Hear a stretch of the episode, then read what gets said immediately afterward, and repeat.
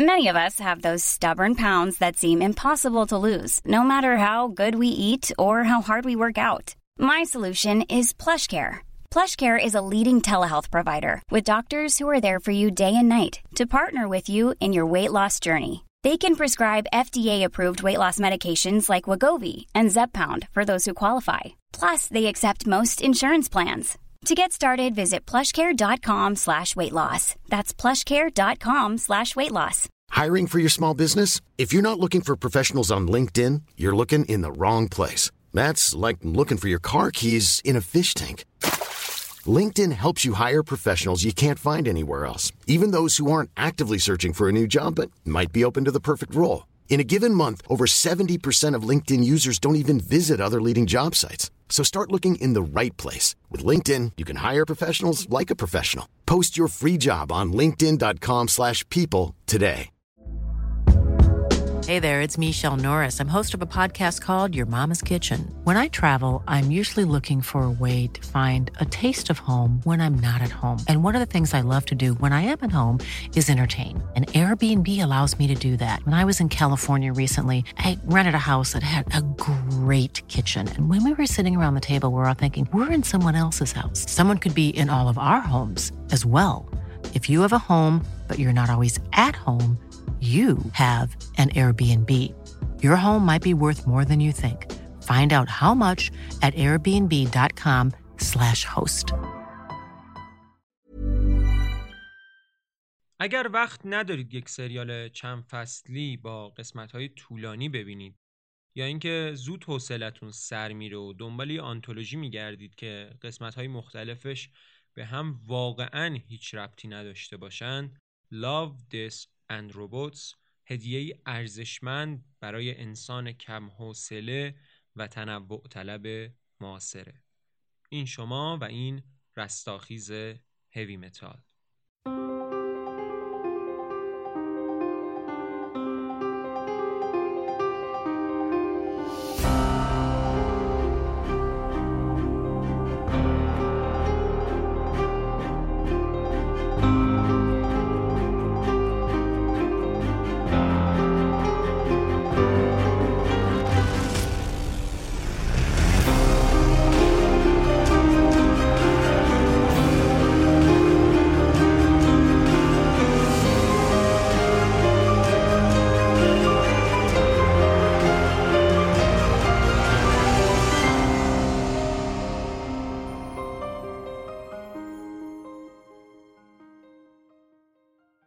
بر شما من مهدیم به اپیزود 22 Midnight Cast خوش اومدید.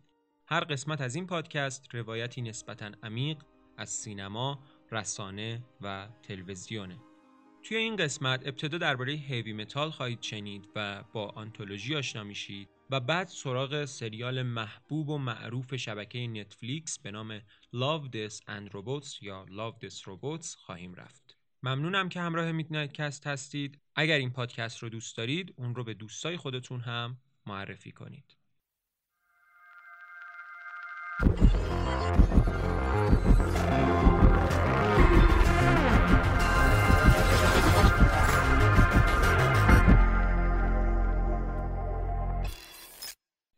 قبل از اینکه بریم سراغ Death Robots باید براتون یه مقدمه کوچیک درباره heavy metal بگم.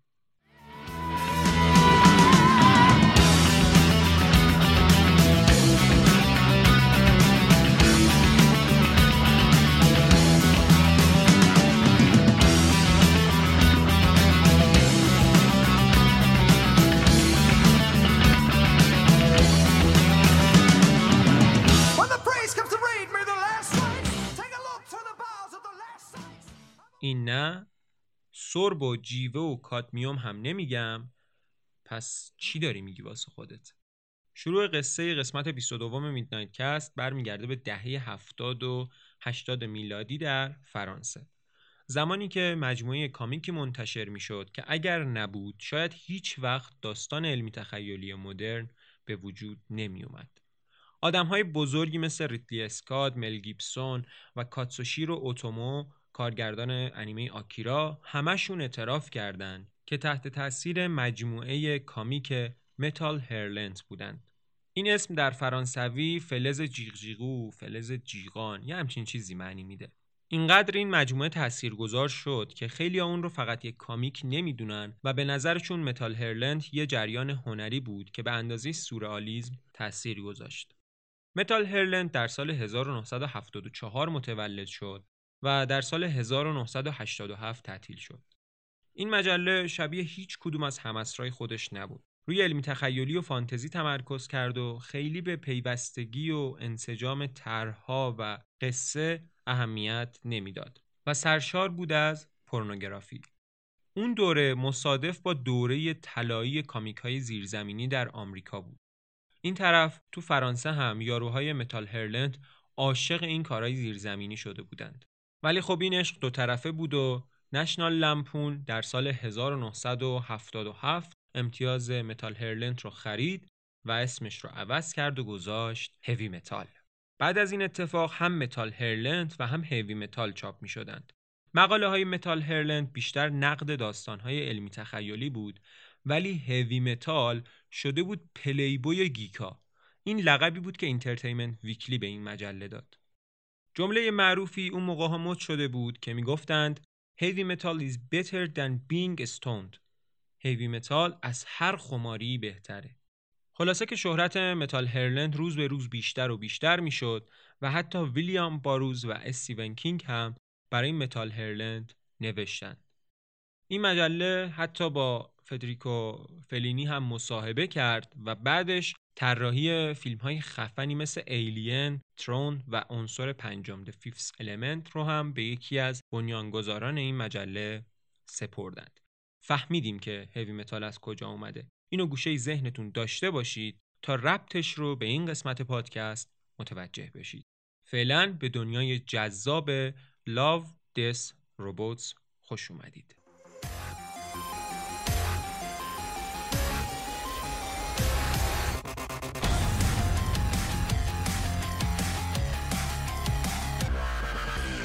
Stop being a whiny pussy and fucking bounce it. Jeez.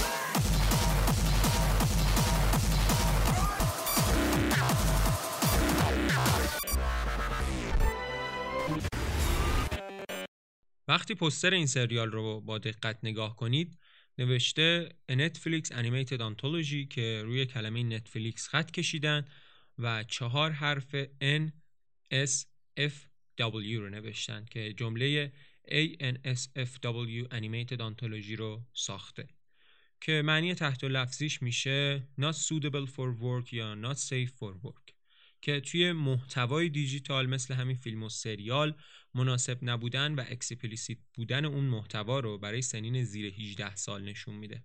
پس ممکنه این پادکست هم برای افراد زیر 18 سال مناسب نباشه. یعنی در واقع برای بچه ها مناسب نیست. هرچند اگر خب زیر 18 سال هستید و سریال رو دیدید دیگه گوش دادن پادکست فکر نکنم مشکلی ایجاد کنه. اما یک کلمه دیگه توی اون جمله نسبتا خلاقانه روی پوستر هست که ممکنه توجهتون رو جلب کرده باشه. توی ادبیات نشر کتاب و کلا جامعه کتابخونها این کلمه به کالکشنی از نمایشنامه ها داستانهای کوتاه یا شعرها میگن ولی به عنوان یک ژانر داستانی هم به داستانهای کوتاه و رمانهای کوتاه یا نوبلهایی میگن که توسط نویسنده های مختلفی نوشته شدند و هر کدوم دنیای منحصر به فرد خودشون رو دارن که همه این داستانهای منحصر به فرد توی یک مجموعه جمع آوری شدن. بذارید راحتتون کنم. اگر بلک میرر یا امریکن هارر استوری یا حتی کلید اسرار رو دیده باشید اینا آنتولوژی هن و LDR هم یک آنتولوژیه و اتفاقا خیلی آنتولوژیه. چون مثلا همین بلک میرر که من بعضی از اپیزودهاش رو خیلی دوست دارم توی همه اپیزودهاش یه سری کوکی ریخته که آدم ها می‌تونن دنبالشون برن و برسن به اپیزودهای دیگه. در واقع تمام اپیزودهای بلک میرر انگار دارن در یک جهان اما در زمانهای مختلف روایت میشن. اما Love This Robots به شدت آنتولوژیه و هر اپیزودش حال و هوای خودش رو داره و خیلی سخته و چه اشتراکی بین اپیزودهاش پیدا کنید. توی توضیحات تبلیغاتی سریال اومده بود که ادای دین به کامیک های آنتولوژی در دهه هفتاد. در واقع اصلا هدف پروژه Love Death Robots هم reboot comic ها و انیمیشن های Heavy Metal بوده و از سال 2008 یعنی تقریبا دوازده سال پیش این ایده وجود داشته و به دنبال سرمایه برای ساخت بودن تا اینکه نتفلیکس بودجه لازم رو در اختیار تیم میلر و دیوید فینچر قرار داده. تا این ایده قدیمی با اسم جدید یعنی Love Death Robots ساخته بشه. بعید می‌دونم فینچر رو نشناسید ولی خب دارم درباره کارگردان فیلم هایی مثل 7 یا Social Network و از همه مهمتر و شناخته شده تر حالا نه لزوما مهمتر Fight Club حرف می‌زنم. تیم میلر هم همون دیوونه ایه که Deadpool یک رو ساخته همون Deadpool اولیه. خلاصه reboot Heavy Metal قرار شد با سرمایه نتفلیکس و اسم Love, Death and Robots ساخته بشه. فینچر و میلر خیلی رفیقن و دم نتفلیکس هم گرم چون میلر می‌گفت ما هر چی خواستیم اینا نه نگفتن. بعد از دیدن سریال فهمیدم Love Death Robots علاوه بر همون فاز و همون ساختار آنتولوژی گونهش همه نقاط ضعف و قدرت comic ای Heavy Metal رو هم داشت در حالی که مثلا ایدئال یه همچین ادای احترامی اینه که نقاط قوتش رو بر می داشت استفاده می کرد و نقاط ضعفش رو بهبود می بخشید. من برای مثال دو تا از این نقاط ضعف مشترک Heavy Metal و LDR رو بهتون میگم. یکی از ویژگی هایی که هم Heavy Metal داشت هم Love Death Robots داره اینه که این آنتولوژی ها مثل تخم مرغ شانسی هن. مثل لپ لپ یعنی شما وقتی اولین قسمت رو می‌بینی بعدش هیچ حدسی درباره دومی نداری و بعد از یه مدت این غافلگیری یه اپیزود جدید یا یه شماره جدید از مجله تو رو به خودش معتاد می‌کنه این یه برگ برنده بزرگ آنتولوژی هاست که البته مثلا آنتولوژی مثل بلک میرر این برگ برنده رو خیلی زود تو همون فصلهای اول از دست میده. چون خیلی ساده میشه بعد از دیدن دو تا یا مثلا سه تا اپیزود یه فرمول مشترک و چندین تم مشترک بین همه اپیزودها پیدا کرد. اما خب از طرفی این قافلگیری می‌تونه منجر به کمکاری سازندگان هم بشه. چون وقتی این امتیاز رو دارن شاید باعث بشه به مرور زمان کیفیت داستانها و پیاده سازی ایده هاشون بیاد پایین. چون پشتشون به قافلگیریه گرمه. یه جای دیگه که این آنتولوژی ها به خطر میافتن و هیوی متال هم توی این دام افتاد وقتیه که گمان زن بودن اثرتون رو یک امتیاز فرض کنید. بذارید اول بگم گمان زن چیه. سبک گمان زن از ادبیات میاد. و همینطور که از اسمش مشخصه تو آثار گمان زن ما شاهد دنیایی متفاوت با دنیای واقعی هستیم و سایفای و فانتزی و وحشت از زیر های همین گمان زن یا ادبیات ژانری هستند. بهش میگن speculative fiction. پس اینکه توی سبک گمان زن اثری خلق کنیم یک امتیاز نیست. اینکه مثلا یه داستان بنویسیم که یه دیواری توش حرکت می‌کنه به خودی خود اگر پرداخت خوبی نشده باشه ارزش خاصی نداره. متاسفانه لاو دس روبوتس به شکل خیلی خیلی تحسین شده ای تو این مشکل به Heavy Metal ها وفاداره. واقعا این همه وفاداری زبانزده تو این دور زمونه حالا وقتی به اپیزودها برسیم خودتون متوجه میشید کدوم اپیزودها اینطوریه. البته ممکنه تا همین الانش هم چند تا حدس زده باشید. اگر خب سریال رو کامل دیده باشید و خوب یادتون مونده باشه. اما با همه اینها که گفتیم Heavy Metal جایی بود که باعث شد علمی تخیلی مدرنی که ما الان می‌شناسیم متولد بشه. این خیلی کار بزرگیه. خیلی استعدادهای زیادی که هیچ جایی بهشون بها داده نمی‌شد اینجا رشد کردن و بعدا آدمهای معروفی توی کار خودشون شدن. لاو دس روبوتس هم همچین پتانسیلی داره که اولا پیشروترین و عجیبترین ایده های انیمیشن سازی و داستانی اینجا خلق بشن و آزمون و خطا هم بشن. و از طرفی هم می‌تونه نقطه درخشانی در رزومه استودیوهای انیمیشن سازی جویای نام باشه. پس بودن Love Death Robots و دریای بیکران سرمایه نتفلیکس و البته آدم خفنی مثل فینچر و آدم دیوونهی مثل تیم میلر فرصت بزرگی برای انیمیشن سازها و البته ما هواداران سبک گمانه‌زنه. بریم سراغ اسم سریال. یه خورده می‌خوام بهش گیر بدم. چرا Love Death Robots اولین بار که اسم این آنتولوژی رو میشنوید شاید فکر کنید با یه سریالی طرفید که عشق، مرگ و ربات ها بین تمام اپیزودها سه تا عنصر مشترکن. ولی واقعا اینطوری نیست. فکر می‌کنم خیلی از بیننده های سریال یه جای این سوال واسهشون پیش میاد که خب چرا Love This Robots تنها دلیلی که توجیه می‌کنه اسم سریال رو یا همچین اسمی رو این بود که این اسم توصیف محتوای اپیزودها و به طور کلی کل سریال باشه. که خب نیست. مثلا جیم جارموش یه فیلم اپیزودیک داره که اسمش کافی ان سیگارتسه برعکس لاودس روبوتس توی تمام 11 تا اپیزودش نکته مشترک بین همشون قهوه و سیگاره. پس حالا وقتی لاو و دس و روبوتس این کارو برای سریال نمی‌کنن چه دلیلی داشت این اسم برای سریال انتخاب بشه؟ آخه می‌دونید چیه؟ خیلی هم آشکار سازندگان دارن میگن این سریال وامدار هیوی متاله. چرا Heavy Metal نه؟ چرا هر اسمی نه؟ چرا Love Death Robots واقعا هیچ توجیهی واسه من نداره این اسم سریال. یه مقدارم خوشاهنگ نیست این اسمه همچین اسم سنگین و طولانیه. مثل Heavy Metal نیست که انقدر راحت بشه بیانش کرد. و همینم هم ممکنه توی trend شدن اون پدیده اثرگذار باشه که اسمش همچین اسم سخت و البته نامربوطیه. البته اینم بگم که کاربر ردیت نشستن تمام این سه عنصر رو بین اپیزودها پیدا کردن. خب؟ ولی اجازه بدید با تمام احترام به تلاششون قبول نکنیم که مثلا پیچ توی اپیزود هلپینگ هند یه رباته. ولی خب به هر حال اینکه اسم خوبی نداره اسم خیلی مربوطی نداره سریال ایراد خیلی واردی نیست فقط خواستم بهش اشاره کرده باشم. ایراداتی هم که به اپیزودهای مختلف سریال در آینده گرفته میشه دو حالت دارن. یا ایراداتی هستن نسبت به پتانسیل اون اپیزود و بهترین حالتی که می‌تونسته داشته باشه؟ یا دارن مقایسه میشن با اپیزودهای دیگه که اون ضعف و ایراد رو نداشتند. در نهایت من و خیلی ها از این سریال لذت بردیم و فکر می‌کنم اگر یه خورده دقت بیشتری تو انتخاب داستان ها بشه یا اینقدر وابسته به عنصر قافلگیری و تخم مرغ شانسی بودن اپیزودها نباشند به سادگی میشه هر سال بی صبرانه منتظر فصل جدیدی از Love, This and Robots بود چون Heavy Metal is better than being stoned Heavy Metal از هر خماری بهتره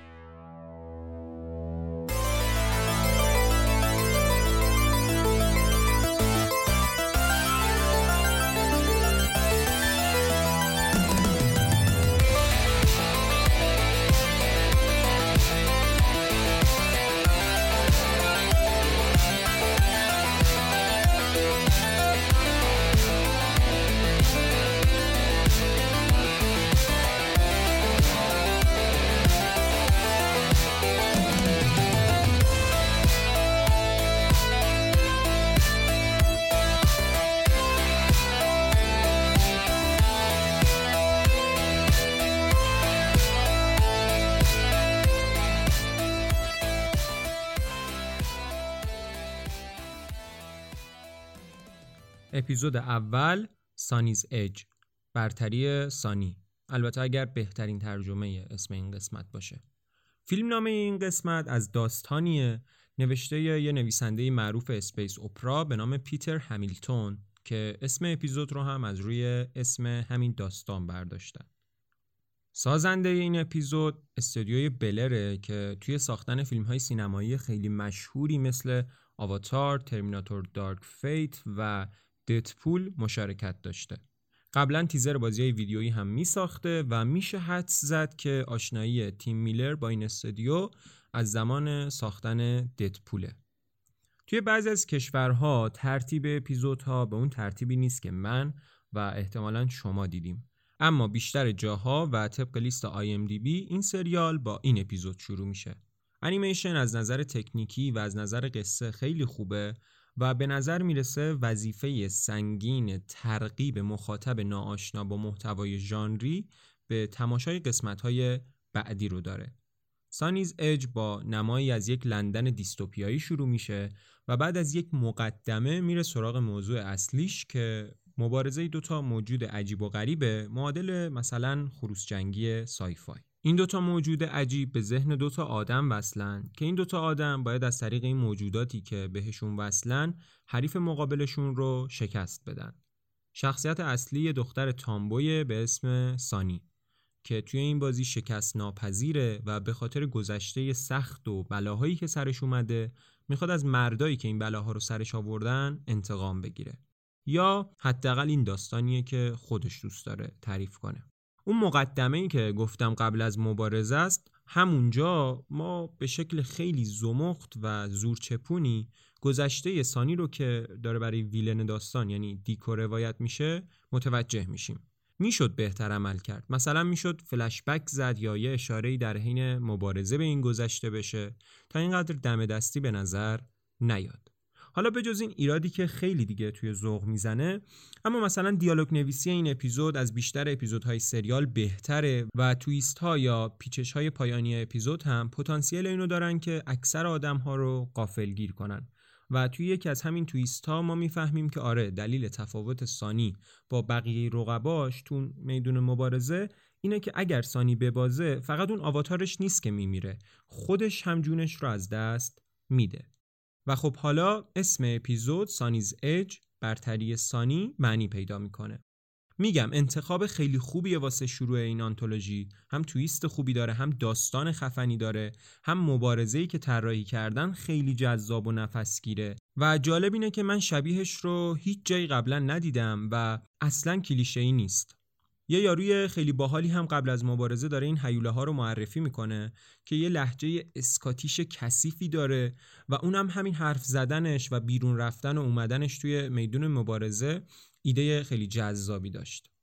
بعد از مبارزه یه دختر اقواگری که قبلا هم همراه دیکو دیده بودیمش و اسمش جنیفره یه مکالمه ای با سانی داره که اینجاست که میگم دیالوگ های خیلی هوشمندانه ای براش نوشته شده و مثلا همینجا می‌تونستن به قصه گذشته سانی اشاره کنند و اصلا هم زورچپون نباشه.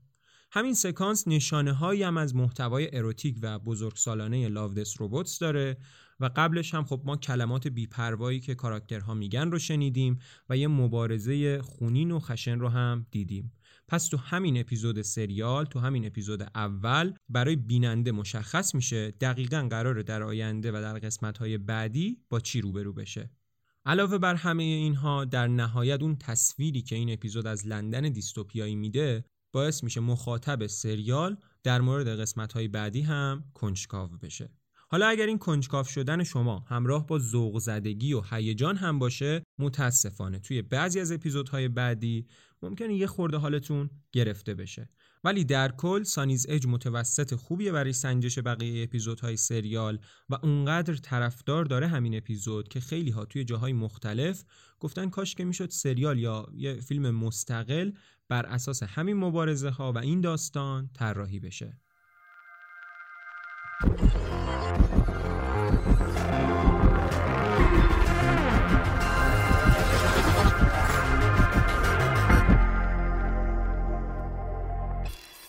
اپیزود دوم تری روبوتس سه ربات. این اپیزود از داستان کوتاه تری روبوتس Experience Object Left Behind from the Era of Humans for the First Time. نوشته جان اسکالزی اختباس شده و سازنده این اپیزود هم بلو استدیوه که برخلاف استدیوی بلر قبل از این سریال فقط چند انیمیشن کوتاه تو کارنامش داره و یه اپیزود دیگه از این سریال رو هم ساختن که بهش خواهیم رسید. ایده این اپیزود و قصهش اینه که سه تا ربات با شکلهای مختلف توی یک زمین پس آخر و زمانی که هیچ انسانی توش نمونده همینطوری راه میرن و به جاهای مختلف سرک می‌کشن و با هم حرف می‌زنن. یه خورده ایده اولیه این اپیزود منو یاد انیمیشن وال ای انداخت. اسم این سه تا ربات K-VRC و اکسپات 4000 و یکیشون هم خب اسم نداره ولی می‌تونیم بهش بگیم ربات مثلثی مثلا. K-VRC یه جور بیبی مانیتوره. اکسپات 4000 یه ربات نظامیه و اون مثلثی هم از ایناست که برای دادن اطلاعات و سرویس به خلقه. کسی که یا بهتر بگم چیزی که به جای ربات مثلثیه داره حرف می‌زنه الکساست. الکسا دستیار صوتی آمازونه. خیلی جالب بود این نکته واسه خودم که از دستیار صوتی آمازون به عنوان صدا پیشه یکی از شخصیت ها استفاده کردن خلاصه اینا همینطوری راه میرن و درباره بقایای جامونده از آدم ها با هم حرف می‌زنن. داستانش واقعا کلیشه و نخنماست. منظورم اینجا همون داستانیه که اپیزود از روش ساخته شده. مثلا ببینید یه دیالوگ داره توش میگه حقیقتا به خاطر تکبرشون بود که سلطنتشون به پایان رسید. اونها باور داشتن که اشرف مخلوقات هستند و این باور باعث شد آب رو مسموم کنن زمین رو بکشن و آسمون رو خفه کنن. آخرش لازم نبود زمستون اتمی اتفاق بیفته. پاییز طولانی خودخواهی بی حد و مرزشون کافی بود. دیگه از این دم دستی تر و کلیشه تر مگه میشه؟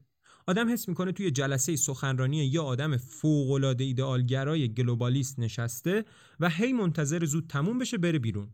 همه حرف ها و شوخی های این ستا ربات با این مضمونه که هی آدمایی که قدر محیط زیست رو ندونستید و همه جا رو کثیف کردید. دیدید چی شد؟ به فنا رفتید.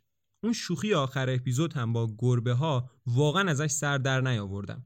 میگه چون به گربه ها انگشت شست داده شد اینا از انسان ها بی نیاز شدن و انداختنشون تو گونی و زدن بشریت رو نابود کردن. What the fuck? این شوخیه در بهترین حالت یه میم خوب محسوب میشه. نه احتمالا یه پایان بندی خوب برای اپیزود دوم این سریال. بخوام جمع کنم حرفامو. انیمیشن خوبه. جزئیاتش خیلی زیاده. فقط شما برید به کیفیت انیمیشن اون گربه دقت کنید. Easter egg های خیلی جالبی هم داره.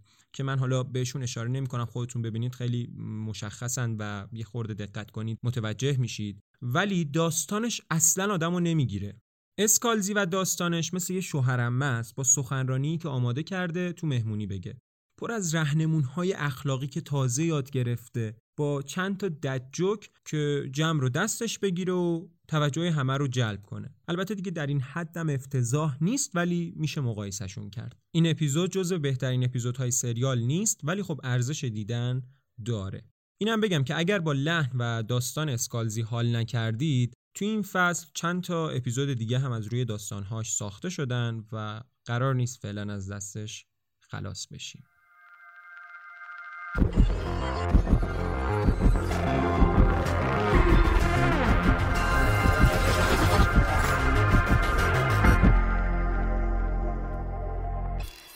اپیزود سوم دویتنس شاهد. این اپیزود به کارگردانی و نویسندگی آلبرتو میلگو ساخته شده. فقط یه اپیزود دیگه در سریال هست که نویسنده و کارگردانش یه نفرن و داستان به اصطلاح اورجینال داره.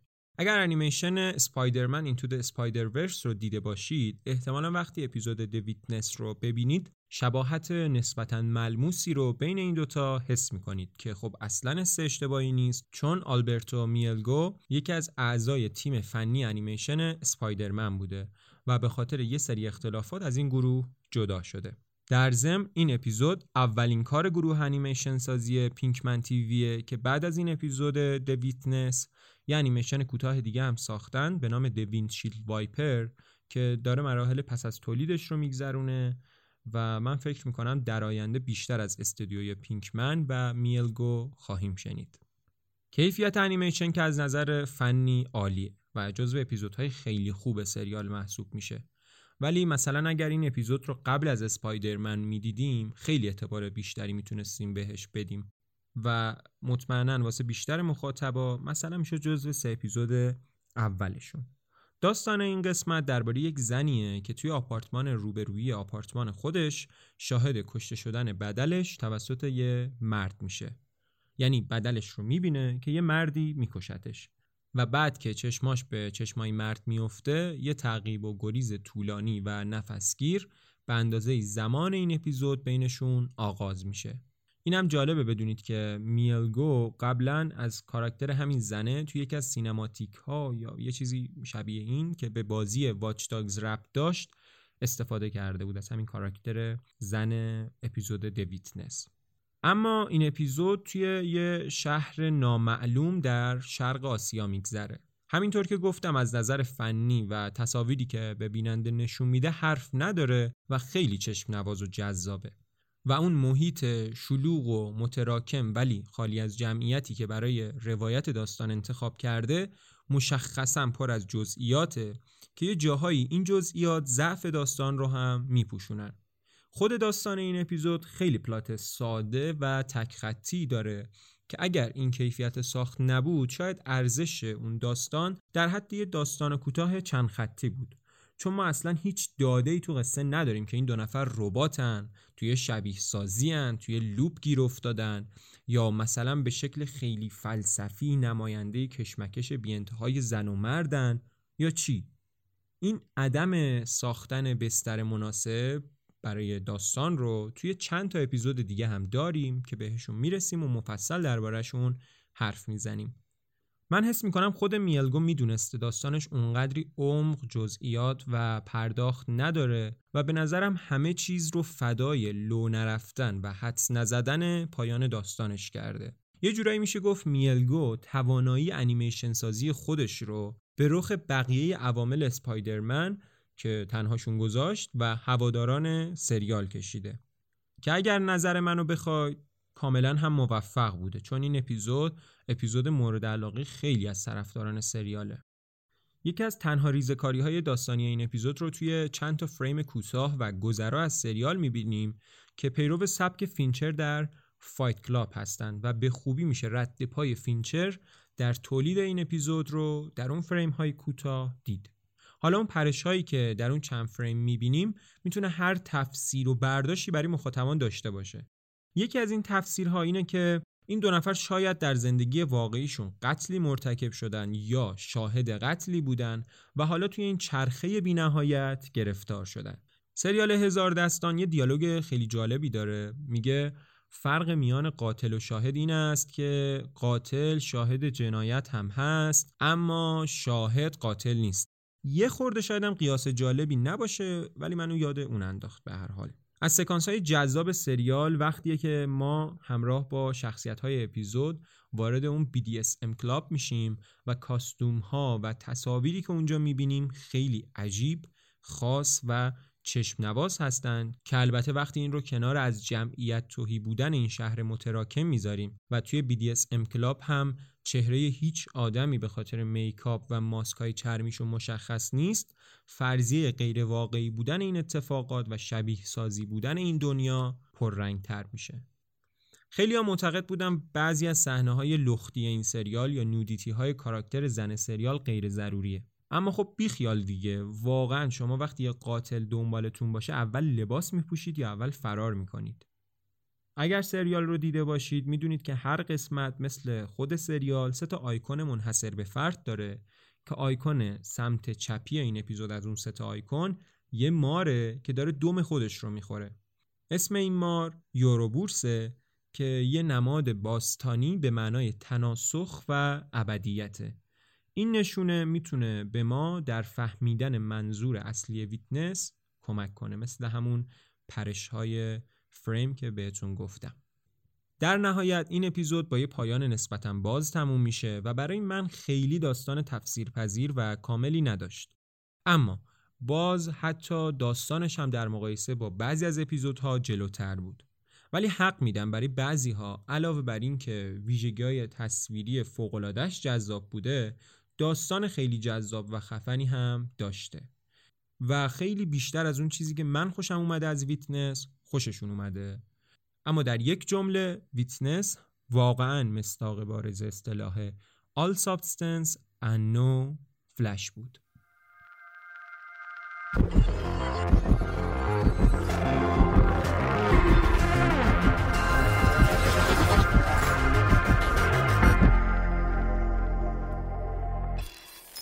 اپیزود چهارم سوتس یا زره های محافظ. داستان این اپیزود رو از روی داستان کوتاهی به همین نام به قلم استیون لویز اقتباس کردند. سازنده ی اپیزود هم مثل اپیزود اول استودیوی بلره. داستان قصه مثلا پرقصه چند تا مزرعه دار در مبارزه با تعداد زیادی کریچر به وسیله یه سلاح عظیمه که داخلش قرار می‌گیرن و خود اپیزود بهشون میگه سوتس. این کریچرها یه خورده هم شبیه کریچرهای اپیزود آخرن که بهش می‌رسیم. کلا کلمه کریچر رو که تو این اپیزود پادکست به کار می‌برم همه جاهایی که به کار میبرمش منظورم یه موجود عجیب و غریبه که خیلی نمی‌تونم توصیف دقیقی ازش بکنم و کلا بهشون میگم کریچر. ترکیب عناصر مختلف این اپیزود سوتس با هم مثل وقتیه که چند تا material رو بدون اینکه پوست بکنید همینطوری بندازید تو مایتابه به امید اینکه نتیجهش چیز خوشمزه ای باشه. ولی نه واقعا اینطور نیست. فکر کنم ایده پشت خورشت کرفس هم همین بوده ولی با پشت کار خودش رو توی برنامه غذایی این کشور چهار فصل حفظ کرده. خیلی ها میگن شکل و شمایل این اپیزود بیشتر شبیه بازی tower defense ه. اگر نمی‌دونید بازی tower defense چیه مثلا معروف بازی tower defense ی که من می‌شناسم Plant versus Zombies ه حتی یه کاربر یه جا نوشته بود بازی Deep Rock Galactic هم خیلی شبیه این اپیزوده. Suits یه داستان فوق کلیشه‌ای خیلی اکشنه که تعداد زیادی چیزهای بی ربط رو سعی می‌کنه به هم مربوط کنه. و خب این به خودی خود اصلا نمی‌تونه خلاقانه و جذاب باشه. چند صحنه احساسی حماسی طور هم داره این اپیزود که هیچ کدوم واقعا نیستند و ذره ای حسی که سازندگان می‌خواستند رو در بیننده ایجاد نمی‌کنه. چون واقعا نه زمانش هست نه بسترش مهیاست برای اینکه شما یه حس وابستگی بین شخصیت ها و بیننده به وجود بیارید. نمونهش همون صحنه ای که کاراکتر جیک مثلا می‌خواد فداکاری کنه و بقیه با حرفاشون دارن یه صحنه اشکدرا رو احساسی خلق می‌کنن که ناموفق واقعا. البته این بهانه زمان که گفتم خیلی بهانه درستی نیست چون بعضی از اپیزودها خلافش رو ثابت می‌کنن. فقط یه صحنه از این اپیزود خیلی خوب بود و من دوست داشتم. اونم وقتی بود که این ستا مزرعه دار کنار هم جمع شدن و از لشکر ترسناک کریچرها خوف برشون داشت. حالا اگر این اپیزود با این حال و هوا ساخته نمی‌شد و حس و حالش شبیه یه چیزی مثل بازی استارکرافت بود این صحنه از ماندگارترین صحنه های کل سریال می‌شد. ولی آدم های این اپیزود اصلا اون حس رو به بیننده نمیدن. چون چند تا آدم معمولی مزرعه دارن که وسط دعوایی به این خفنی و خطرناکی جوری که انگار به هیچ جاشون نیست دارن شوخی می‌کنن و نمک میریزن. همین کلیت داستان این اپیزود باعث شده این صحنه هم بره زیر سوال. ولی بازم میگم داستان و رنگ و لعاب این اپیزود می‌تونه cinematic نسبتا خوبی برای یه بازی tower defense باشه. تازه چیزی که باعث شده به اتفاقاتی که تو این اپیزود میگذره بگیم داستان اون twist پایانی خفن اپیزوده که ما متوجه میشیم این دوستان مزرعه دار مدافعمون در اصل مهاجمانی روی سیاره همین creature ها هستن و این اتفاقات روی زمین روی کره زمین نمیافته و همه فکرایی که می‌کردیم در واقع برعکسه. اگر این twist نبود واقعا اپیزود در حد یک concept art باقی میموند.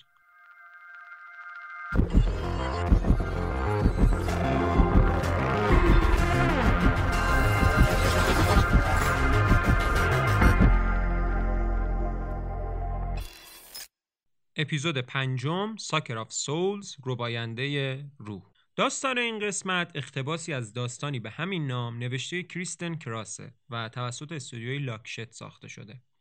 به سابقه این استودیو که نگاه کنیم چند انیمیشن کوتاه، یه انیمیشن بلند و یه اپیزود از سریال Adventure Time می‌بینیم. تیم میلر همون سازنده ددپول توی مصاحبه گفته Sucker of Souls رو بین اپیزودهای سریال خیلی دوست داره و از کریستن کراس خواسته اگر داستان دیگه ای تو همین فضا داره برای فصل بعد Love Death Robots کنار بذاره.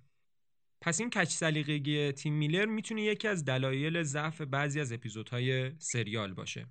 مرد خوب کاش اشاره می‌کردی دقیقا چی توی این قصه و این اپیزود توجهت رو جلب کرده. این اپیزود به نظر من یکی از ضعیفترین اپیزودهای سریاله. و پوچی و بیهویتی و بیمزه بودنش بدجوری توی ذوق می‌زنه. وای. این اپیزود خیلی بده. اونقدر که آدم فکر می‌کنه مجبور بودن بسازنش. داستان اپیزود از این قراره که یه باستانشناس کهنسال با دستیار کره سایمن یه گروه مزدور تفنگ به دست استخدام کردن تا در سفرشون به یه مقبره باستانی کمکشون کنن. بعدش یه چیزای شبیه دراکولا بهشون حمله می‌کنن و همه چیز به فنا میره. این یکی از قسمت های سریاله که یه صحنه داره با دوز بالای خشونت و در این حال پر از حس شوخ طبعی آبکی و کرینجیه مثلا اسم این دراکولاها انگار ایمپیلره اون وقت طرف میگه اینا مگه ماشین نبودن. بعد توقع داره از شباهت کلمه impaler و ایمپالا خندمون بگیره. اینو تحمل می‌کنی می‌رسی به شوخی یکی از کاراکترهاش با کلمه sucker که توی اسم اپیزود هم اومده Sucker of Souls از همه اینا بدتر. وقتی که اینا می‌فهمن دراکولاها از گربه میترسن و فرار می‌کنن. چون اگر گربه بخورن پوستشون میسوزه. چه های نازی. خود همین موضوع خیلی مسخره و بیپای و اساسه. ولی نکته من شوخی بعدشه. یکی از همین مزدورا که باستان شناس استخدام کرده میگه ول He's not the first man who got in trouble for eating a little pussy. خب کوفت! این جمله رو یه بچه دبیرستانی بگه دوستاش قیافشون یه جوری میشه که این چقدر بیمزه و خنکه. این چی بود این وسط؟ گربه ها متاسفانه شدن ابزار دست شوخی های بیمزه اپیزودهای سریال. گناه ندارن که گربه ها وای به حال وقتی که خانم شاکری این اپیزودها رو همینجاست که متاسفانه اون منابع مالی بینهایت نتفلیکس و عدم کنترل کیفی روی سریال واقعا توی ذوق می‌زنه. آدم وقتی اپیزودهای خیلی خفن این سریال رو می‌بینه یا art style همین اپیزود رو می‌بینه دلش میسوزه که با همچین دیالوگ نویسی مهملی منابع مالی و پتانسیلی که این سریال داره رو هدر دادن. نتفلیکس توی کنترل کیفیت محتوایی که ارائه میده متاسفانه از اون ور بومی افتاده که هالیوود از این ورش افتاده و هر چقدر فیلم های هالیوودی تو این چند سال شبیه هم شدن بعضی از اپیزودهای سریال های نتفلیکس هم از اینکه مطلقا هیچ نظارتی روشون نیست کیفیت لازم رو ندارن. هرچند بازم با این وجود من سیاست نتفلیکس رو ترجیح میدم نسبت به هالیوود. فکر می‌کنم Sucker of Souls یکی از ضعیفترین اپیزودهای سریاله که در بهترین حالت یادآور دست چندم هلبوی و جانی کوئسته ولی اگر با سبک بصری دوبعدی اپیزود حال کردید و دوست داشتید چیزهای بیشتری تو این سبک ببینید بعضی از کاربرا توی social media انیمیشن های کستلوانیا رو از همین نتفلیکس پیشنهاد داده بودن.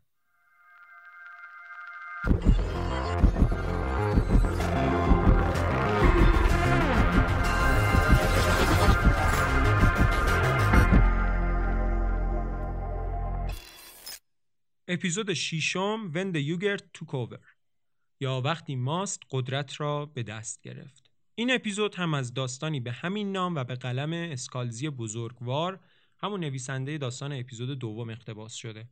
و سازندش هم همون بلاو استودیو دقیقا همون سازنده قسمت دوم یعنی سروبات اپیزود ششم فقط 6 دقیقه است و از این بابت باید خوشحال و سپاسگزار باشیم. این اپیزود کم و بیش همون ایرادات اپیزود دوم رو داره و داستان اپیزود درباره پیشرفت یهویی ماست و آوردن صلح و دوستی به کره زمین و در نهایت ترک کردن انسانهای بیلیاقت روی زمین. آقای اسکالزی این ایده تنها چیزی که کم داشت ماست بود؟ واقعا؟ ماست در این اپیزود مجاز از هوش مصنوعیه. استیون هاکینگ یه جمله‌ای داره که مضمونش اینه. هوش مصنوعی یا بدترین چیزیه که بشر به وجود آورده یا بهترین چیز؟ و برخلاف بسیاری از ایدههایی که درباره هوش مصنوعی و singularity و قدرت ها در آینده وجود داره این 6 دقیقه نمایش قسمت دومه حرف استیون هاکینگه هنوز هم همون ماجرا و شوخی هایی که باعث میشن آدم یه جوری بشه تو این اپیزود هم هست. مثلا یه جایی آمریکا درخواست ماست رو برای واگذاری اوهایو رد می‌کنه. ولی چین داره یه استان به ماست پیشنهاد میده. وقتی آمریکایی‌ها می‌فهمن چین داره این کارو می‌کنه نظرشون عوض میشه و اوهایو رو به ماست میدن. این ماجرا الان قرار چیکار کنه واقعا؟ در جهت پیشرفت قصه است. تنه سیاسیه. یا چی؟ از اون طرف یه انیمیشن کوتاه هست که روی یوتیوب هم می‌تونید گیر بیارید و ببینید. اسم این انیمیشن Cream ه. می‌ذارم لینکش رو توی social media ی پادکست. حتما می‌ذارم.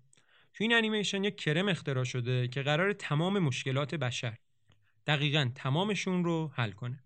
تمام زشتی ها و کاستی ها ولی خب توی اون فیلم کوتاه ماجرا در چند ثانیه کلا تغییر می‌کنه.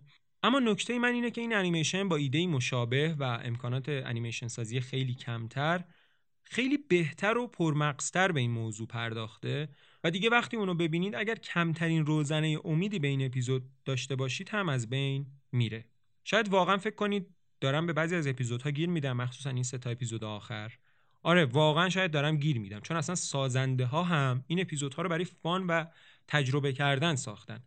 ولی با یه ذره زمان گذاشتن با یه ذره حوصله به خرج دادن می‌شد خیلی خیلی آنتولوژی خفنتری خلق کرد. چرا باز دارم اینو تکرار می‌کنم؟ چرا هی میگم می‌شد آنتولوژی خفنتری خلق کرد؟ چرا میگم می‌شد محصول نهایی بهتری داشت؟ چون اپیزود بعدی که می‌خوام دربارش حرف بزنم یکی از شاهکارهای انیمیشن سازی سال گذشته چه از نظر قصه و چه از نظر اجراست.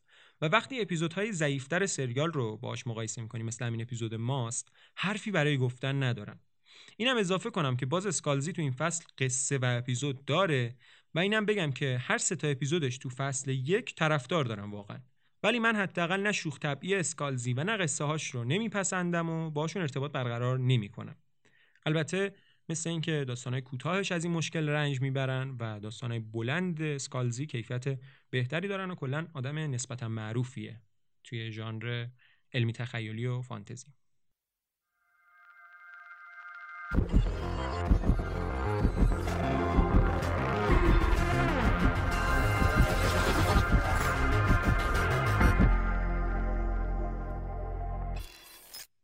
اپیزود هفتم بیاند آکویلا ریفت یا ورای شکاف آکویلا. این اپیزود از روی داستانی به همین نام به قلم الستر رینولز ساخته شده و سازندش هم استودیوی یونیت ایمیجه که توی ساخت ترمیناتور آخریه و یه فیلم سینمایی دیگه هم مشارکت داشته. این اپیزود توی وبسایت بی بیشترین امتیاز رو بین تمام اپیزودهای فصل یک داره و به نظر خیلی ها که لیستاشون رو جای مختلف گذاشتن بهترین اپیزود سریاله. شکاف آکویلا ویترین پیشرفت انیمیشن واقع گرایانه است و به خوبی نشون میده که این پیشرفت چقدر پتانسیل برای داستانگویی داره و چقدر کارهای خفنی میشه باهاش کرد که قبلا حداقل نمی‌شد با این کیفیت و وضوح انجامش داد. البته که خب اپیزود خیلی مناسبی هم برای همچین کاری انتخاب شده.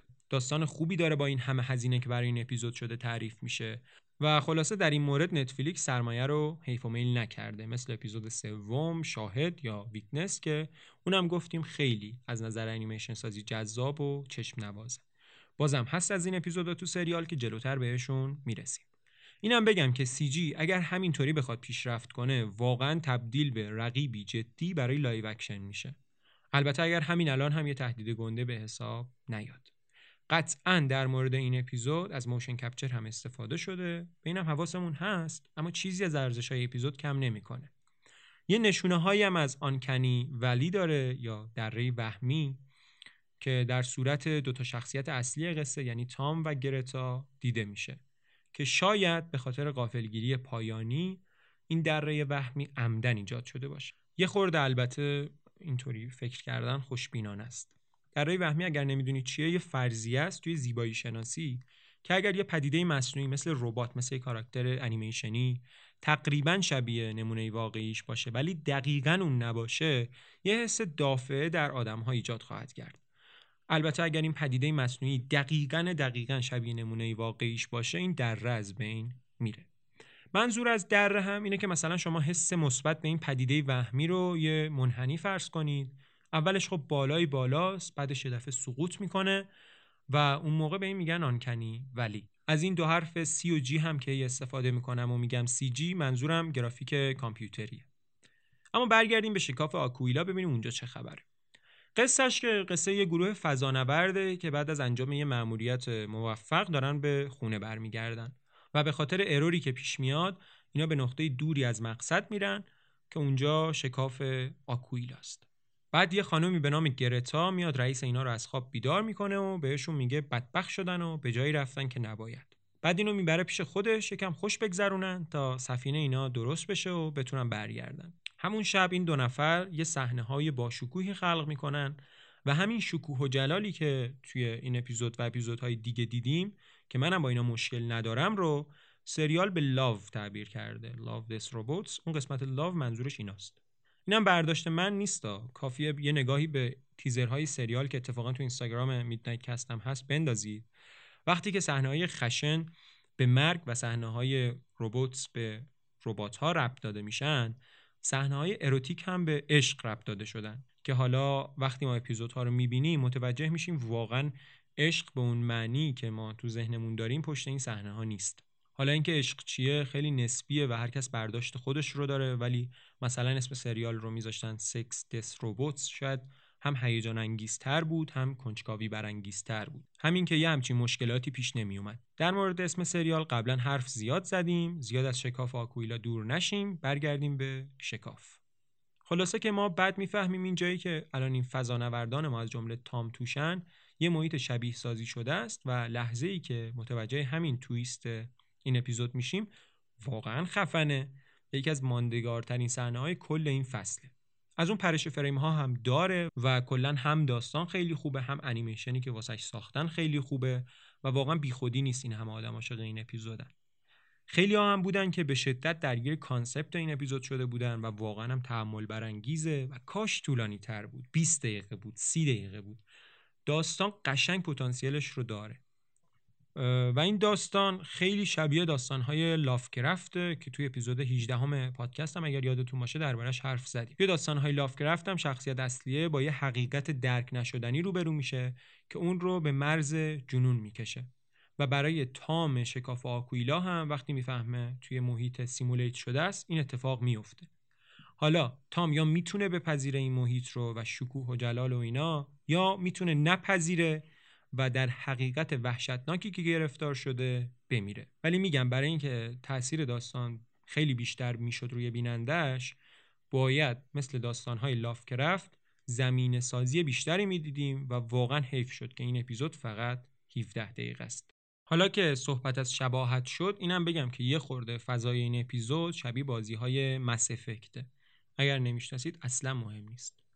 بعد جالبه اون حیولای سازنده این سیمولیشن با اینکه خیلی زشت و بد ترکیبه و کاملا متضاد اون همه زیبایی گرتاست ولی اصلا موجود بدی نیست و داره با این چیزی که ساخته آدم ها رو از واقعیتی که توش گرفتار شدن حفاظت می‌کنه.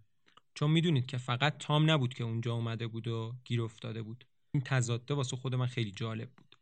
به هر حال شکاف آکویلا جزو بهترین اپیزودهای فصل اوله. و به نظرم میشه بارها و بارها دیدش و لذت برد. و امیدوارم اپیزودهایی همینقدر عمیق و همینقدر با کیفیت رو در فصل دوم سریال هم ببینیم.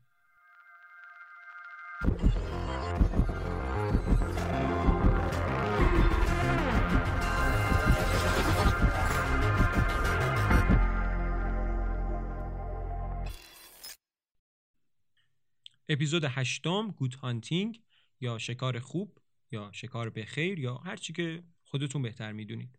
داستان این اپیزود از داستان کوتاهی به همین اسم نوشته کن لیو اقتباس شده و سازندش هم استودیوی رد داگ کالچر هاوسه خانه فرهنگی سگ قرمز.